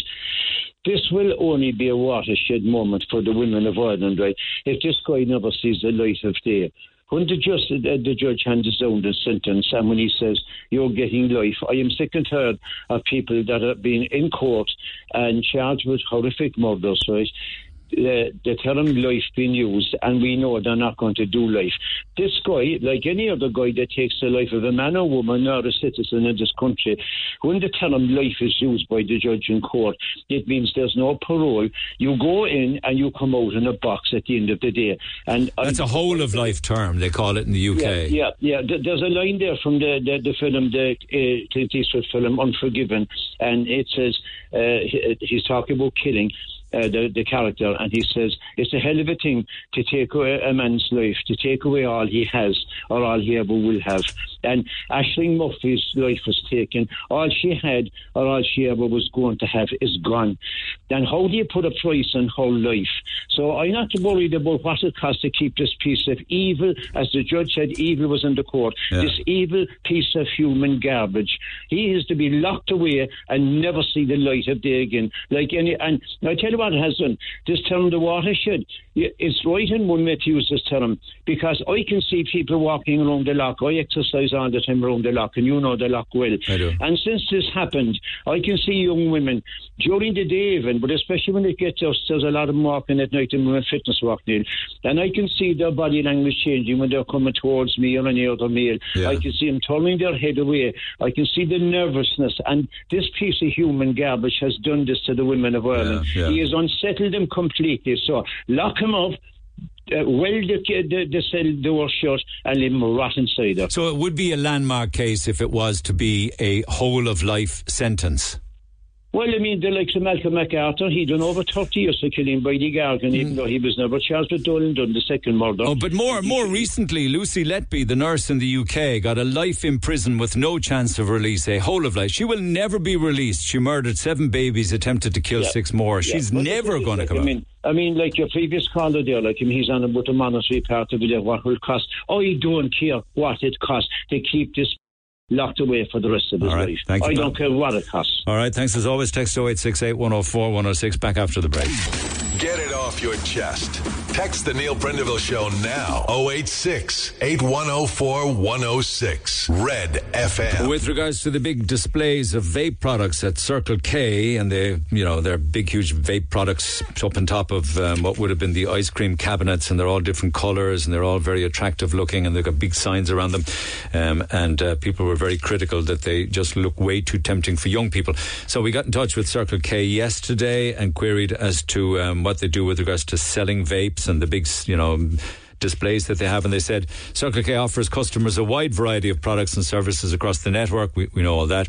They are an official licensed premises, they say, for the sale of nicotine products, but they adhere to all of the regulations regarding the sale of tobacco and nicotine products in the stores. They also require all retail colleagues, as in all of the Circle K uh, shops, to verify the age of any person purchasing these products who doesn't appear to be at least above the age of 25. And that will help them to ensure that no person under the age of 18 can purchase tobacco or nicotine products. Um, so that they're saying that they- they're doing this anyway, that it would be impossible for somebody under the age of 18 uh, to buy a, um, a vape or a packet of fags, whatever the case may be. And they say they welcome the expected law to pass soon, uh, which will restrict the uh, sale of vapes and have an age restriction on them. Um, and the process to retail nicotine products in a safe and responsible manner, etc., etc. So what they're saying is um, that if anybody doesn't look at least age 25 or over, and they want to buy a vape or a packet of fags, then they're asked for ID because they refuse to sell to anybody under the age of 18. Text 086 8104 106. Pick up the phone on uh, 0818 uh, 104 106. And remember, it's a free food Friday, and it's your opportunity to scoop lunch for up to 15 to 20 of you this lunchtime when the Red, when the Red FM patrollers will deliver it piping hot. So text who you are and where you are to 086 8104 106. Rob says, I have a friend who was a very heavy smoker. He gave up cigarettes and took up vaping. This fella has a sister who's a doctor, uh, and she told him, stop vaping go back on the fags. Uh, I think I may have read that one out yesterday. My apologies for reading it out a second time. But um, uh, that also led me on then to reading the entire text. Where some of the wording on it said, um, used a very derogatory comment for people who might have um, issues with their mental health or indeed be on the spectrum for different issues. Uh, I had the text read out before I realised it because I hadn't pre read it. I usually have the text checked for me in advance. Uh, and unfortunately, that texter used a very derogatory and unkind term to talk about the mental capacity of somebody who would um, smoke or take a vape in the first place. And it upset a couple of people, and they texted me yesterday, and rightly so. And I'm happy to apologise. I shouldn't have read it out. Um, it wasn't; they weren't my words, but I take responsibility to responsibility for reading out the text, and I apologise to those that were upset about uh, by it. Uh, and I hope to do better and make sure that they're extra checked in the future. Back after eleven. Now, Show. Red FM. Yes, indeedy. And your opportunity, of course, is uh, only a text away for Free Food Friday, courtesy of ourselves and Roosters, Piri Piri, Douglas, and Blackpool Retail Park. And if you're looking for some delicious food at the weekend, then check out roosterspiripiri.com or call into them in Douglas um, or else in Blackpool Retail Park. Starters, main courses, and some beautiful cheesecake. Add all your own toppings to it, and the Red Patrollers will deliver it. It should 15 to 20 of you should be fed, and we'll do another bunch of shout outs in a few minutes' time. Um, with regards to uh, Ashling Puska's, sorry, uh, Jozef's Puska's uh, murder trial, um, found guilty. Puska did the most horrible thing. Yes, he did. I feel for his children. Imagine having a father that could actually do something like that. Uh, don't give him my details, but I was recently speaking to an older person in the neighbourhood who was scared to walk home from the pub on Saturday night. Both he and another neighbour walk home together.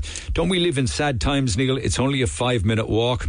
I also refuse to walk alone after dark, says Eilish. Uh, just said I would make you aware, if you already didn't know it, that when sentenced in Ireland to two years or more, if you are of a different nationality, you are entitled to go back to your own home country to serve your sentence once you have 25% of your sentence served in Ireland, says Owen. Thank you for that. I'd love to get detail like that, which means that if, say, for instance, Puska decided to leave, he could do so after 25% and he would become the burden of another state then with regards to looking after his um, incarceration. Just listening to you talking about vapes and the products available for children, the vapes perhaps that you were talking about could well have been the ones available in vape shops. They're called HHC vapes. Unfortunately, they are very, very strong. They make users high, like a joint would make you high. Just one or two puffs works immediately.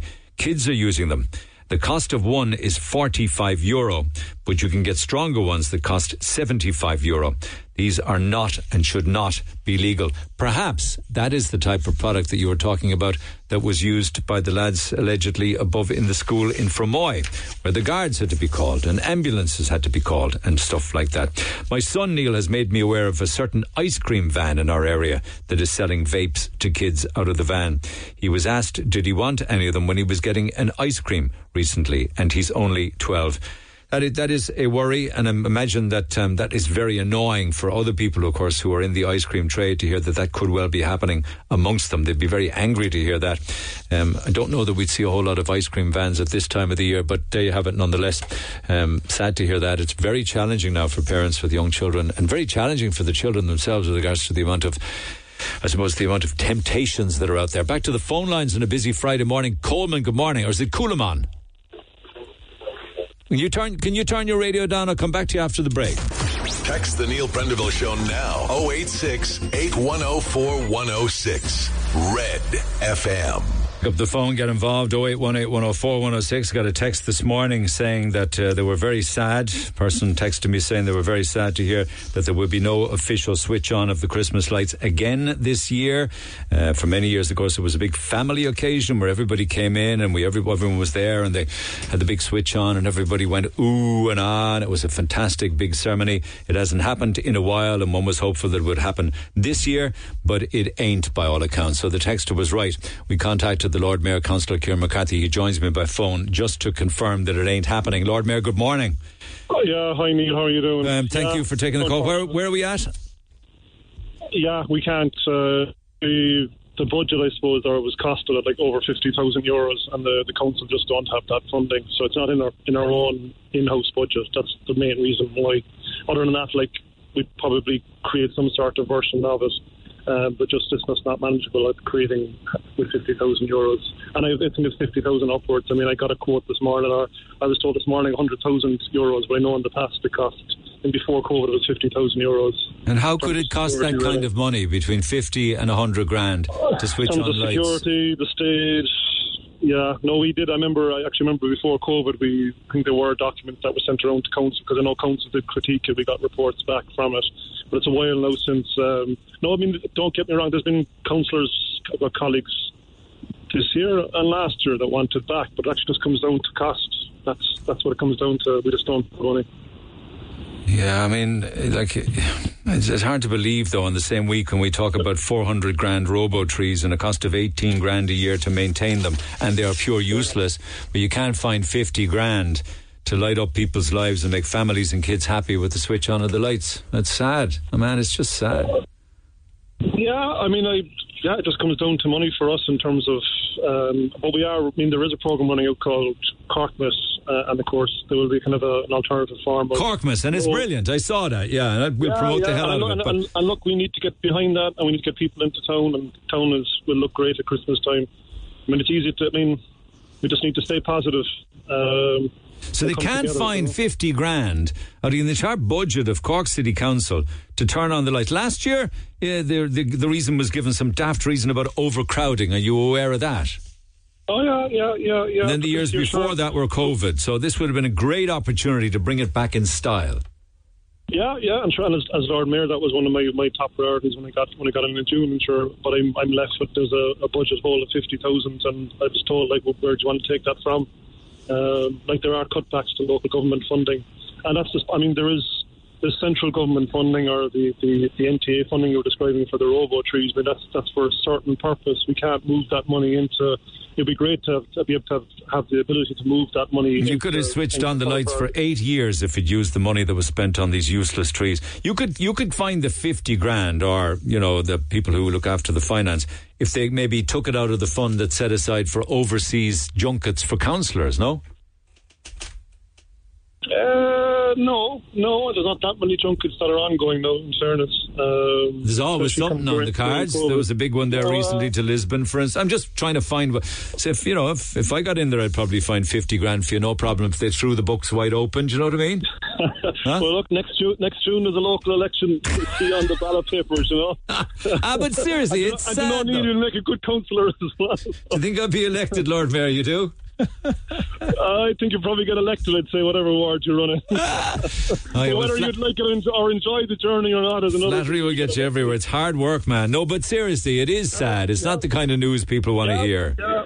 No, no, it's not. And look, there's been a few of us that have been fighting for it for for years to bring it back, and it's just this hole in the budget. I mean, I think we've had to, we've to I think we've got a budget meeting now this this week coming, and we have to find another million and a half or two million euros in cuts, you know, to the budget. It's just ongoing cuts, cuts, cuts, cuts. Costs are just going up. I mean, I mean, you, you regularly talk about costs in your show. I mean, listen to the show, and you're talking about how come local government, like the cost goes goes up, goes up anytime Cork City Council bids for something, all of a sudden the cost goes up. It's it's it's incredible. It's very very difficult. I know, I know, but it's it's fifty grand, and it would be so great Yeah, for yeah. people. But um, is there supposedly some change with regards to uh, Bishop Lucy Park? There's there's a bad year, like no glow as well this year. What's going on there? Oh, well, it'll be hosted. It'll be hosted kind of elsewhere. I don't have the full details of those. Emmet Place, I heard, is it? Emmet Place. Um, No, you, no, you, you you caught me without notes. So No, I think that's that's what it is. Is there's there's ongoing work in, in Bishop Lucy Park or something? I believe. Yeah, yeah, the revamp of Bishop Lucy Park.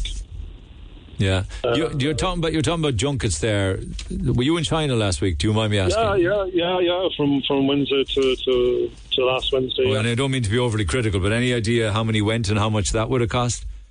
Uh, three councillors, three officials. Uh, It would be short of 50 grand, I know, but I'm, I'm just making the point that there are junkets and there was one just finished there in China. Well, look, I mean, I look, I, I when I went there over the last few days, my, I had meeting after meeting after meeting. I mean, I met the mayor of Shanghai. Um, and actually, what's in it for me? For me, though, I mean, I went into minute detail. Like the people that I met, I was kind of going, okay, what are we doing? What's the memorandum of understanding? Where are we at with our activities? I mean, there was one there was one activity where I met the met the president of Shanghai University, and like China is sending 800, 800 Chinese students to. to No, I understand. I'm just picking up on the junket like- issue. I'm just trying to. Oh yeah, yeah. But I'm, I'm, I suppose I'm, I'm saying to you, like, I mean, look, from my personal perspective, when I went over there, we're kind of like, okay, what are we doing? What, what are we actually getting out of this relationship? Um, and even and even speaking to the mayor of Shanghai, like he also, when I met him in person for an hour, um, and even got a meeting with like this is the third largest city in the world. Mean, we're one of the top five twin cities that Shanghai have. And he also said to me, he said, Kieran, out these are the three or four priorities, and that he wants practical things done. And we we we kind of look to the work that's been done so far, and we came up with a practical program. Because I'd be of the view, look, it's not practical, then then, then cut the ties. But I think it's one of the strongest relationships we've had. And yes, it's it's ten thousand kilometres away, um, but when you're on the ground there and you're you're you know, met the president of, of Shanghai and met schools that are twin schools in I know, Cork. I know. Um, Yeah, so I mean, I, I made sure that look, this is what we're doing. Here's the top nine or ten, 10 activities that we're doing. I didn't just go over there and go, oh yeah. No, I'm not, I'm not, dis- I'm not disputing that you did. have a cup of coffee. You know, No, I know, I know you weren't. You weren't I on your. I don't work like that. I, don't I know you like weren't on your holidays, but uh, it's it's it's sad news at the end of the day. No official. The, the lights will come on, but it won't be a family evening or a family Yeah. uh, night event. Yeah. That's that's I sad. agree with you. I agree with you. It is Can't find 50 grand, it's pretty- the fifty grand, we we we put it on. You know. All right, uh, my Fifty man. grand upwards, so it's not just. I mean, it could be anywhere between fifty and a hundred thousand. It couldn't be a hundred grand, for God's sake. In fairness, like a stage, Look, that's- a stage that's and a light cost I switch. got. That's the cost I got this morning. I'm just going at, for my. I'm just going on the stats that were just before COVID. So right, I'm not too sure what the inflation has been since. All right, but listen, I do appreciate you coming on, taking the call. Thanks so Yeah, much. no problem. Appreciate All it. right, Take bye, care. That's Take the Lord Mayor uh, of Cork, Councillor Kieran McCarthy. So it ain't going to happen, la- happen, lads. Um, Better to know, really, than to be living in hope. Free Food Friday with more shout outs for everybody at Caulfield Transport. Uh, they won last week. They said I had a fa- we had a fantastic feed and it was a huge uplift to everybody. So thank you to everybody uh, who helped us um, go to Caulfield Transport last week. Thanks for coming back, guys. It's always nice to say thank you. For everybody, O'Connor Pool Opticians in Blackpool, uh, we got some food today, and if we got some food today, we'd share it with Three Degrees, the salon next door. Mulrock Construction are listening in Rochestown, uh, as is everybody at uh, Midleton Motors. Good morning to you all. Bark Park in Ballinahaina, taking care of all the lovely doggies. Barry Sheehan Painters. Morning, Jason and all of the gang. A scaffolding department in Stirling and Ringaskiddy are listening. Morning, Daniel. To All Round Beauty in Mayfield. To all of the girls. Friday's their busy day. They share it with clients. Easy Living Interiors Logistics. They've had a long week and they're uh, feeling the pressure of Christmas already. Everybody, of course, wants everything delivered before Christmas. I get it. To the Water Department at Cork City Council, uh, working very, very hard. Headway and Ballincollig are listening all the time. Innovative Total Solutions in Midleton are listening. Eng Tech Engineering Supplies in Mallow. Joe's Edge Hair Salon in Blarney. Free Food Friday, please, for Ego Hair Salon in Cobh and for Mox Bar on the Bandon Road. Trevor Toolhire, Toss Bryan Expert in Fermoy. Great bunch of people working very hard. Pet Stop on the Kinsale Road. AP Vaughan Recycling. Ravens Court in St. Finbars. And also Cooley Duff Construction. One of the lads has gone off to Tenerife, so the rest of them could do with a bit of cheering up. They miss their work colleague. Feed me, please. So you've one final 10 minutes now at this stage to text who you are and where you are to 086 8104 106. You might win for yourself Free Food Friday. But my apologies. It's actually, it's not Coolman, it's not Cullum, it's Coleman. Coleman, good morning. Good morning, Neil. I, got there in the end. What's on your mind? Um, no, it's just, uh, you know, t- about the capital Sen- sentencing, sentencing, where a life sentence in Ireland for murder could be as low as 12 and a half years. Yeah. there. That's right, but like you have to look at also like traversities with justice, like you know the well, the ones we know, got wrong, in yeah. history, the Birmingham Six, the Guildford Four, the Maguires.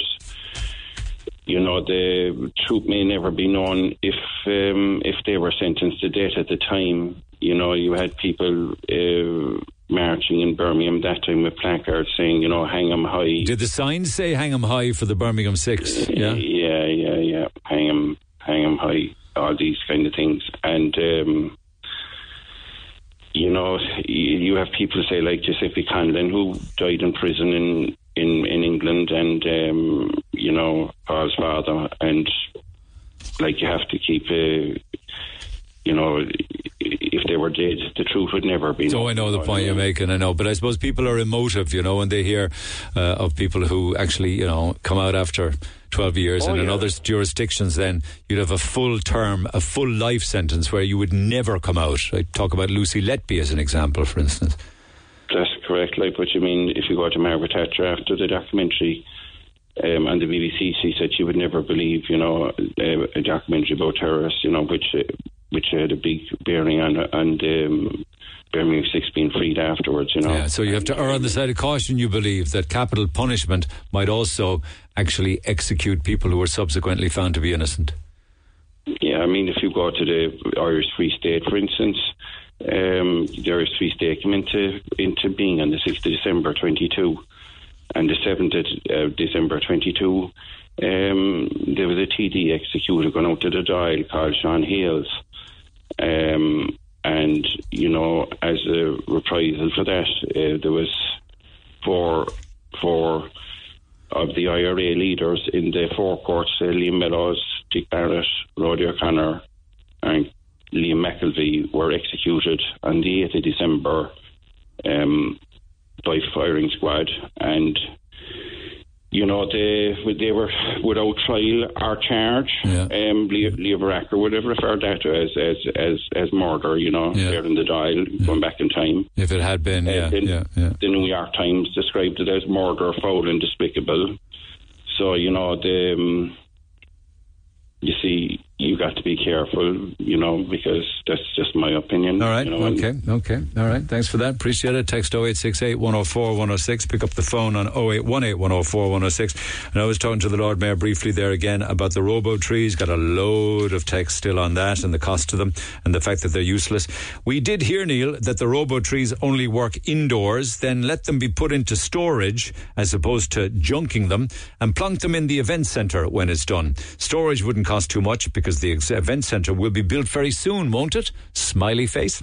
Uh, let's call a spade a spade. It could have been 400 million euro, the cost of the robo trees. The city councils don't give a hoot. It's not their money. That's just the way the country is. They just dump money. Those trees, like climate change, Neil, are all a massive con. The council also has a climate change plan, so you know what that means. No, I don't. All I know is if that's part of their climate uh, change plan, uh, robo trees that have proved, proved to be totally ineffective, they want to go back to the plan. The council claims that it took 20 years to decide to build the tunnel because of the costs involved, but I'd say it took 20 minutes to buy the world's most expensive ornaments, says Paddy. And one final one. I can't come on, but in the name of God, how much more crap are the people of this country going to put up with? This puppet of a government. Can they get anything right? You rightly stated uh, yesterday that they haven't a clue. Then you pull them up on it and they castigate you and they circle the wagons. I don't mind that. Anytime they're on TV, they have their stooges with them nodding like the dogs in the back window of a car. Imagine any other country allowing any minister to buy hundreds of electric buses when they have nowhere to charge them and no staff trained to drive them. They think they can do as they please. Unfortunately, we are dispensable pawns that must bear the brunt. Um, how, for instance, did the Green Minister get to America recently? He sure as hell didn't cycle there. And there's a lot then, actually, and I might come back to this with regards to electric cars from the, the last few days. One or two of them says the battery that drives the electric hybrid motor also handles your lights, your air conditioning, your electric locking, and all your interior electrics, says Paddy. I, I know that, but I was talking about range, you know, because they say that these electric hybrids, and I know for a fact in the case of one of them, should be upwards of 58 to 64 kilometers, but it never charges anywhere near that.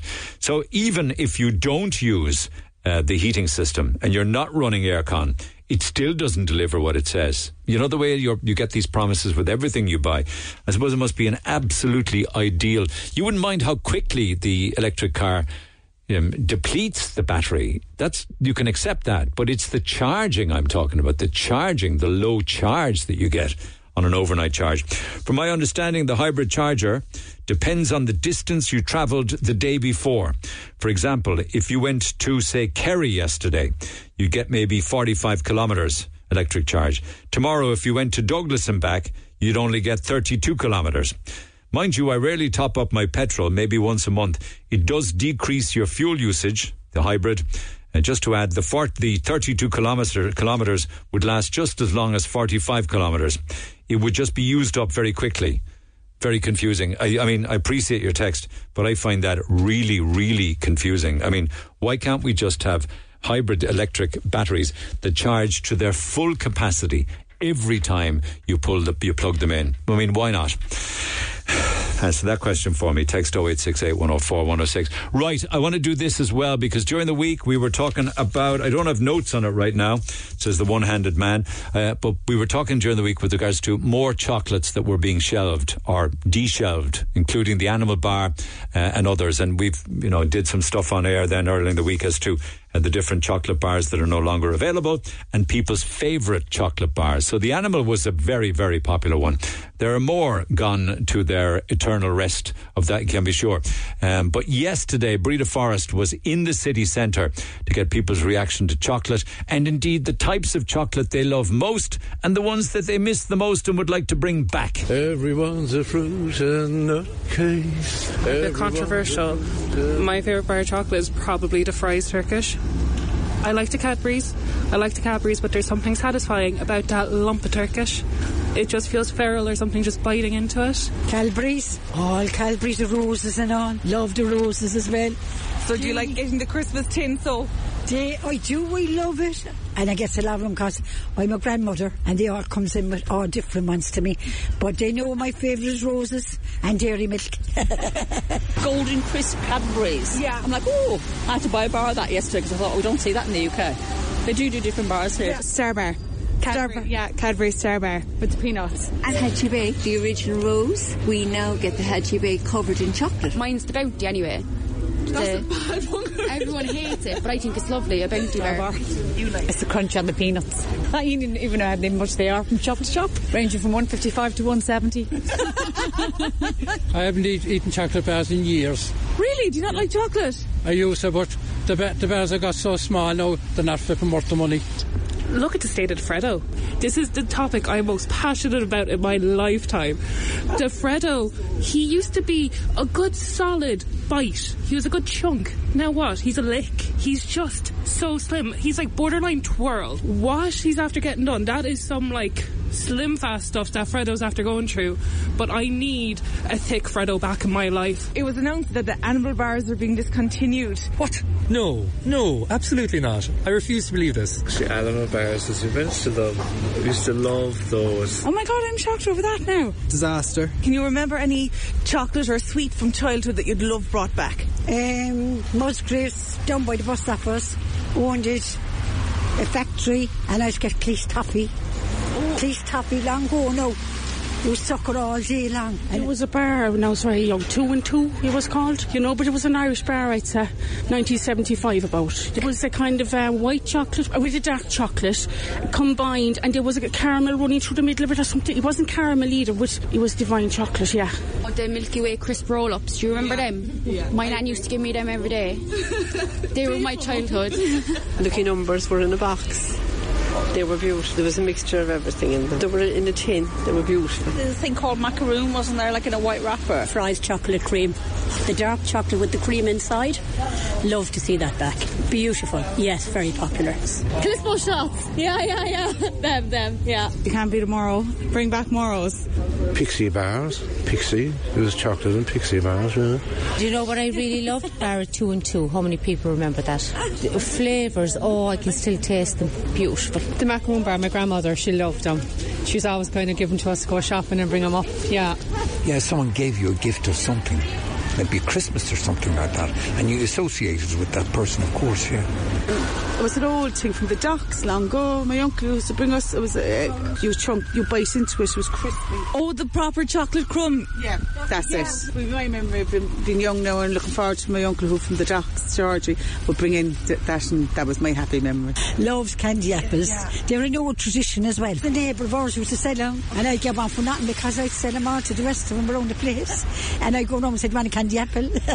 Everyone's a fruit and a cake. Thank you, Breda. I just loved that Vox because the stories from people are incredible. It's not just a list of bars. They all have fabulous reasons as to why they love a particular chocolate. That was great fun. Yes, and absolutely people are right about shrinkflation. They have got smaller. It's not that your hands got bigger. It's just the chocolate bars and the packets of sweets have got smaller. I love the, cr- the chocolate crumb story from the docks of Cork because the chocolate crumb fed many a house back in the day. Ask Neil if he remembers the two and two chocolate bar from the 70s. I used to work in my uncle's bar on a Sunday morning collecting glasses at the Black Man at the top of Dublin Hill. My payment was a bottle of Fanta, smoky bacon crisps, and a two and two chocolate bar and 10 pence. I do remember the two and two, and way back in the day, it was also my favourite chocolate bar. And I love a good packet of smoky bacon crisps, although I believe that crisp packets have got smaller as well. Do you remember the pub crisps with the big extra big packets? They were the job. So online then, we did uh, a survey asking you what your favourite chocolate bar was. It could be still around or it could be gone to its eternal rest. And if I just give you the most popular, two, four, six, I'll give you the top ten. This is from online, all right? Uh, the most voted for online by you guys was the Drifter Bar, followed by the Smiley Bar, followed by Secret, two and two from a long, long time ago, Mars Delight, the Pink Snack, not the purple one, but the pink one. I'd be a purple snack fan myself. The Moro, which is a great, it's got so small, but it's still a great chew. The Moro, the Texan Bar, the Top Deck, and the Bounty. All right, good to see the Bounty still alive. What about the Calypso Bar? Was that a Cork thing? You know, beautifully, beautiful toffee covered in gorgeous chocolate. Anyway, uh, actually, there's one of them actually that Jennifer wants to hone in on. Jennifer, good morning. Morning, how are you? I'm good. In there at number two on Leeside is the Smiley Bar. I've never heard of it. Can I see a pic of a Smiley Bar? What is it? It's uh, it's like it's literally a chomp, but it has orange flavour in it. What's a you ch- know- okay? So what's a chomp when it's at home? Do you not know what a, a chomp is? Like uh, caramel with chocolate. It's chocolate. Like Oh. it's like a Twix without the biscuit. Is it a bit like a curly whirly? Yeah, no, this isn't. This is like it's like a ru- yeah, it's like it's like literally like a long ruler, just with chocolate and caramel. I want one.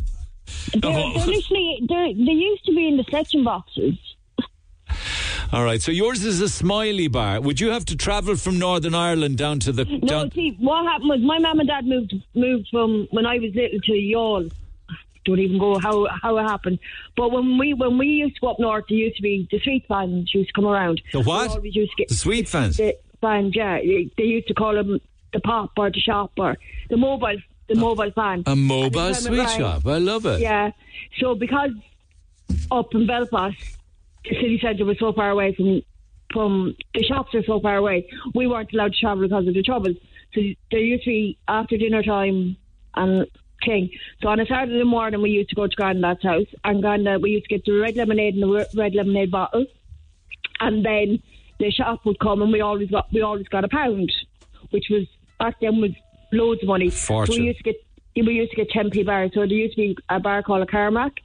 Um, Caramac like, was announced was retired yeah, this week yeah, as well. Yeah, um, then the Smiley Bar and the Chomp, and then you get your pick a mix. You get like twenty p worth of pick mix. And then off to So the dentist have your teeth and pulled, then I we, suppose. And then we travel back home to Youghal. We used to have our bag full of treats. But when we when we when mum and dad when we used to be in school in Youghal, mum and dad used to we all used to get ten p bars after school. So they, every day we all have a different bar. So Uh, one bar I'll always remember is a smiley bar. All right, so it's the smiley bar for you. You should be so washing. your- Okay, it was should. books and SuperValu that the man used to come out with 10 worth of treats for everybody. Okay. And then my mum and dad used to do it. All right, lovely Well, story. Great reminiscing. Forget your uh, red lemonade. It's Tanora you should be drinking. All right. Oh no, my husband, my husband lives in Dungarvan. we're- live in Dungarvan, and Tanora is his favourite drink since his nana. All right. He Tanora, so I know what Tanora is. Um, but no, red lemonade was up north tradition. All right. Okay. Have a good Tanora. one. Have a good weekend. Wet your whistle with Tanora. Um, uh, just one or two more. The Turkish Delight is, Delight is also a third of its original size. Caramac is widely available here, Neil. Contrary to saying that you never saw it, it's a red and yellow wrapper. I remember buying them in Belfast in the mid 60s. Caramac is lovely. It's the Milky Bar. Um, it's like the Milky Bar in size and solid. But unlike the Caramilk, which is soft, Caramac has um, a kind of a caramel taste, but no chocolate. Thank you for all of those. Um, and there's one or two more talking about uh, healthy breakfast bars and things like that. So we'll come back to those. But I want to do some music, guys, after the break. This is going to be great fun because we're actually going to do Mundy. Obviously in studio, we have Cahill Fitz, who was due to play us out anywhere. Anyway, so we got both of them, and they might even do uh, a collab together. More after these. Cork's biggest conversation is here. The Neil Prendeville Show is on Cork's Red FM. All righty, lines will stay open after midday on 08, 18, 104, 106. We'll pick up on all of the business then on Monday morning. Happy to say we got Mundy in studio. It's been a while. I can't, I can't clap, really. I can feel the vibrations across the room, so. I can do it this way. Yeah, yeah. Great to have you back. Happy 21st anniversary. Thanks very much. Thanks very much. Does it feel like 21 years since the album? Not really, no. To be honest, I, I, I the last twenty five years feel like ten. You know, it's kind of, I'm, I'm in a time warp in my own head. I'm lying to myself. And 24 Star Hotel wasn't the first album, sure wasn't. I mean, you five albums in, but that was the second, wasn't it? So it's the second album, and um, it was in my uh, bedside drawer for three years uh, because I'd just departed from the record label, but I hadn't really got the rights back. And then um, I didn't put it out until I was 27, but I recorded it when I was 24, hence the name. So it should be called 27 Star Hotel. I don't know. But uh, yeah, so it came out in uh, 2002, so I'm kind of celebrating 21 years since All its right. release. Celebrate with us then. Yeah. Something, will you? What are you Yeah. going to do? Um, I'll do Mexico. It's a good upbeat one for a Friday. for backing vocals? Am I- Well, if you want to do backing am I on? vocals, uh, you're very I'll welcome. clicky fingers, maybe. Here we go, Mundy in studio. Okay, so here we go. And if we go to Mexico, will it get better? And all the cracks inside this love, will they heal in the good weather? I think it's time to have a go. Before I met her, I was low, and she saved me. All the stupid little crimes, a thousand million different times, and she forgave me. Well, won't you promise me this will get better and it will heal in the bright weather? And as long as we're together,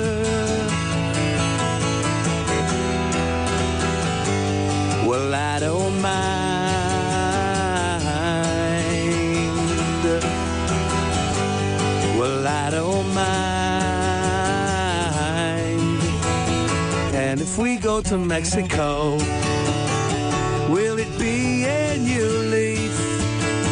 We'll watch the evening disappear into the arms of the night thief. Beside a river of sin, I was trying to dive in, and she saved me. Forgetting to remember one day in December, and she forgave won't you promise me this will get better? And it will heal in the bright weather. And as long as we're together,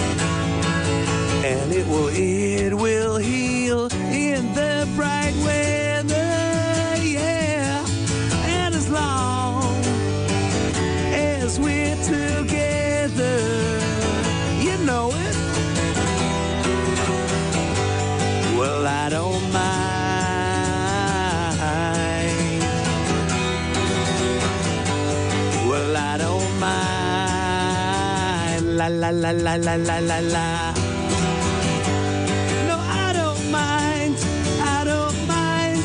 I don't mind. Well, I don't mind.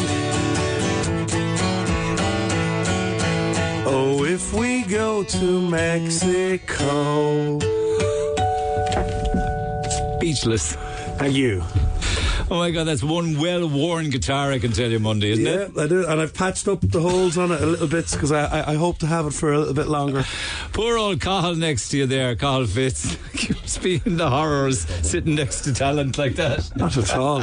Tough one to follow. Well capable. Oh my God! you had a big surprise thinking that you were coming in to play on your own. You find Mundy out in I was reception. just sitting in reception on my phone, and I just someone walks in. It's like it's Mundy. I'm, oh, okay, nice. Yeah, that's my introduction to radio. on Monday. oh my God! I have to think about maybe July. Get Yeah. working on maybe a collab there for July. Yeah. Are you you're remastering uh, that album, aren't you, for vinyl? Yeah, so basically. And rightly so. Yeah, well, it never came out in vinyl during, I suppose, around 2002 um, when the album came out. CDs were, you know, massive. Uh, I think maybe mini discs made an appearance for a little while. For vinyl. Yeah, vinyl had gone very quiet, but um, vinyl is kind of uh, back.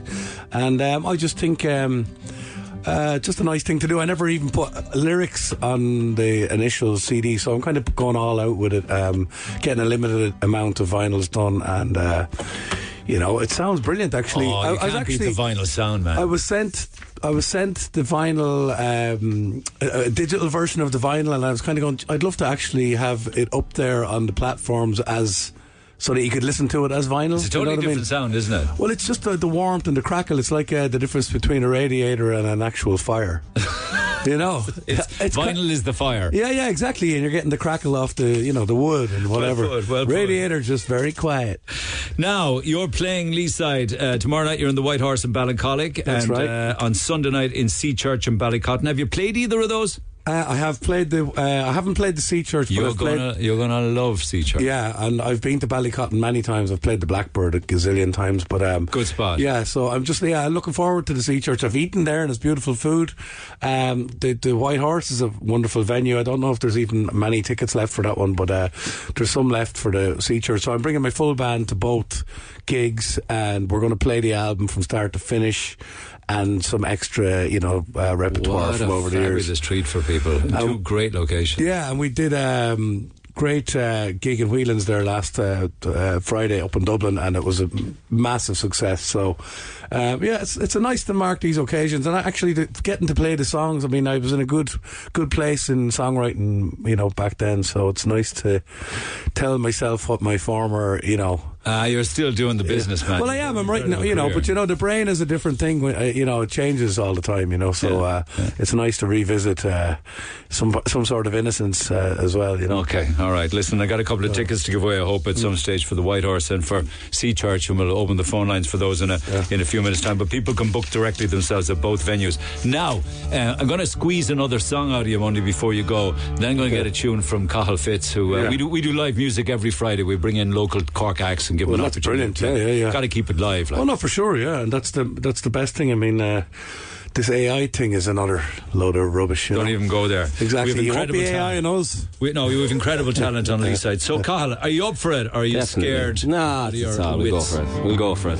So we're going to try one of my. Uh, we're doing one of mine, yeah. Oh yeah, I think you're Okay. doing uh, we're do- July. yeah, it's my Christmas song. Okay, I, I wrote this Christmas song when I fell out of the bed one day. Um,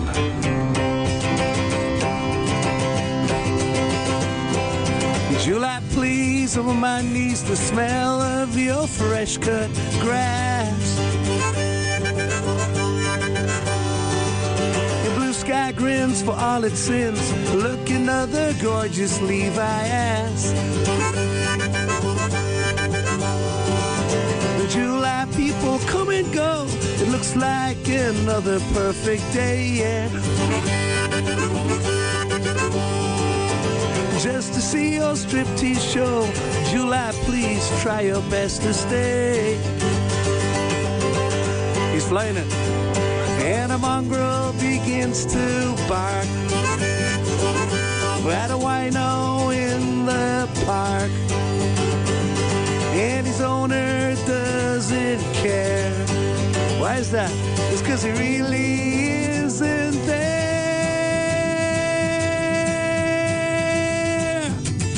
Oh my my my, oh my my my, oh my my my my, July. Oh my my my, my my my, oh my my my my, July. July fizz bombs in my mouth, baby, I'm everywhere. On my pocket trout, so I sit back in the easy chair. And then a woman of middle age licks and thumbs another page. And she brushes off the dirt. Oh, from her greyhound skirt. All the boys go. Oh my my my, oh my my my, oh my my my my, July.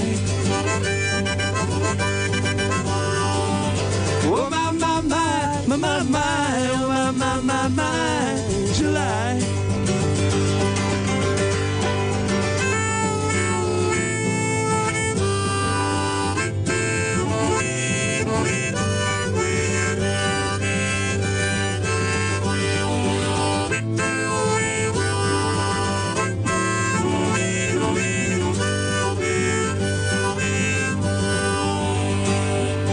baby sucks his thumb to the sound of a steel drum and fountain water gush. Well through the thick bull rush. Come on Cork oh. Oh my my my oh my my my oh my my my my. July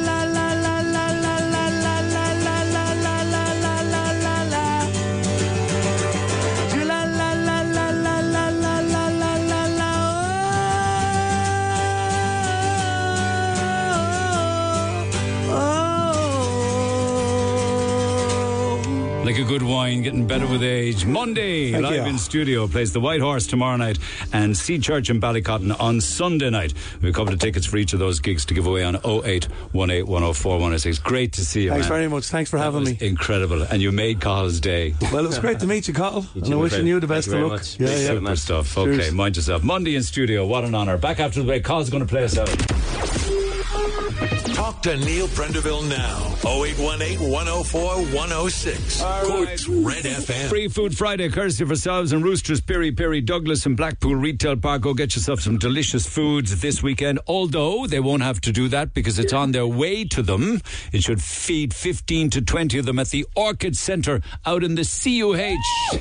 Angela! You're in rare form. Can you hear me?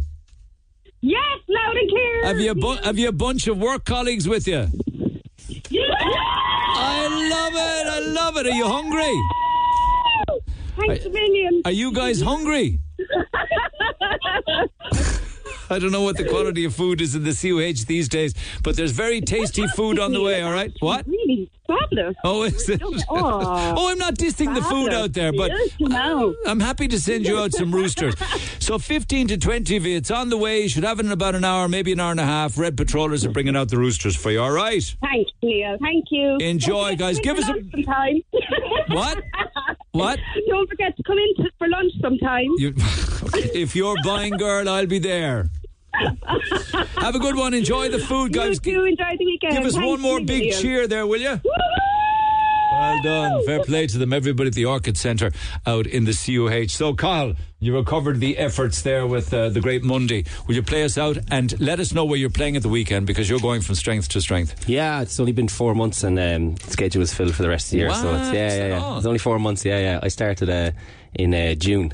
Um, I was wor- working in a gym and I said, you know what, I want to do something different, and I just started playing. But not four months to learn the guitar. No, no, no. Right, playing and uh, things. Um, so yeah, playing over the weekend uh, in a few different places. Uh, um, John's tonight. Um, tomorrow I'm playing in. Uh, I can't remember to be honest. Yeah, it was on my screen, but it's disappeared. so let's just find out exactly where you are playing. You're playing uh, Jono's tonight, the Kingsley and Kingsley the Silver Key. I need to be your Silver Key, manager. yeah, tell you where I to turn you up for. I just look at my diary. She just tells me where to go. All right, man. Well, listen, I wish I had more time. There's no bother. But we want to go out in a song and a, big sh- and a quick shout out. And as just well. quick out to my son, my son uh, Charlie as well, who's listening at home. Um, so yeah, little legend. I was going to play a song called "Stay" that I'm writing at the moment uh, over and back between London as well. So it's uh, yeah. Okay, my brother. This is uh, Cahill Fitz. I'll say my goodbyes. Have a good weekend. See you Monday. I feel alive with your words in my mind. Late night conversations that are making me blind with love. What's to come? Cause you're so undecided. And it's deep and it's real. It's getting so hard to fight it. It's that thing that you do, you know it drives me mad. You bite your cherry lips and make me want you so bad. It's the unbreakable rules that can tear it apart. But you made me open up and learn I've got a good heart. Don't be afraid of love. Don't be afraid of us. Don't throw it away. I can be okay. Cause I wanna stay, and I wanna stay, and I wanna stay.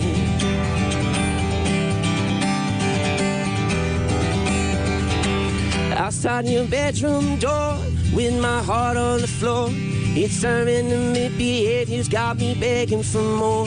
See, it's more than your body, I'm in love with your soul. Your eyes are swimming with magic and live patch of the hole that was left from the past in my previous relations.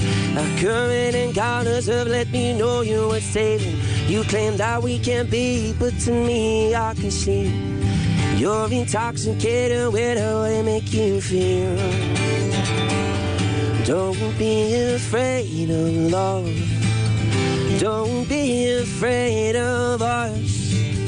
Don't throw it away. I can be okay. Cause I wanna stay. I wanna stay. Don't be afraid of us. I'll be there when you hurt. Don't throw it away. I can be okay. Cause I wanna stay. I wanna stay. and I wanna stay. You all want to stay, but I've got to go. The great Carl Fitz. Thanks so much, man. Look after yourself. you, Meanwhile, we have ticket winners for uh, Mundy at the White Horse, Lorraine O'Rear- O'Callaghan and Patrick Fitzgerald. And for Sea Church, tickets for Bernadette O'Riordan and Anne Marie O'Brien. Next week, we've got tickets for Cork on Ice all next week, the countdown to Christmas. I'll tell you more about that, how you can win some family tickets for Cork on Ice all next week. Have a good weekend. For more Red FM podcasts, go to redfm.ie forward slash podcasts.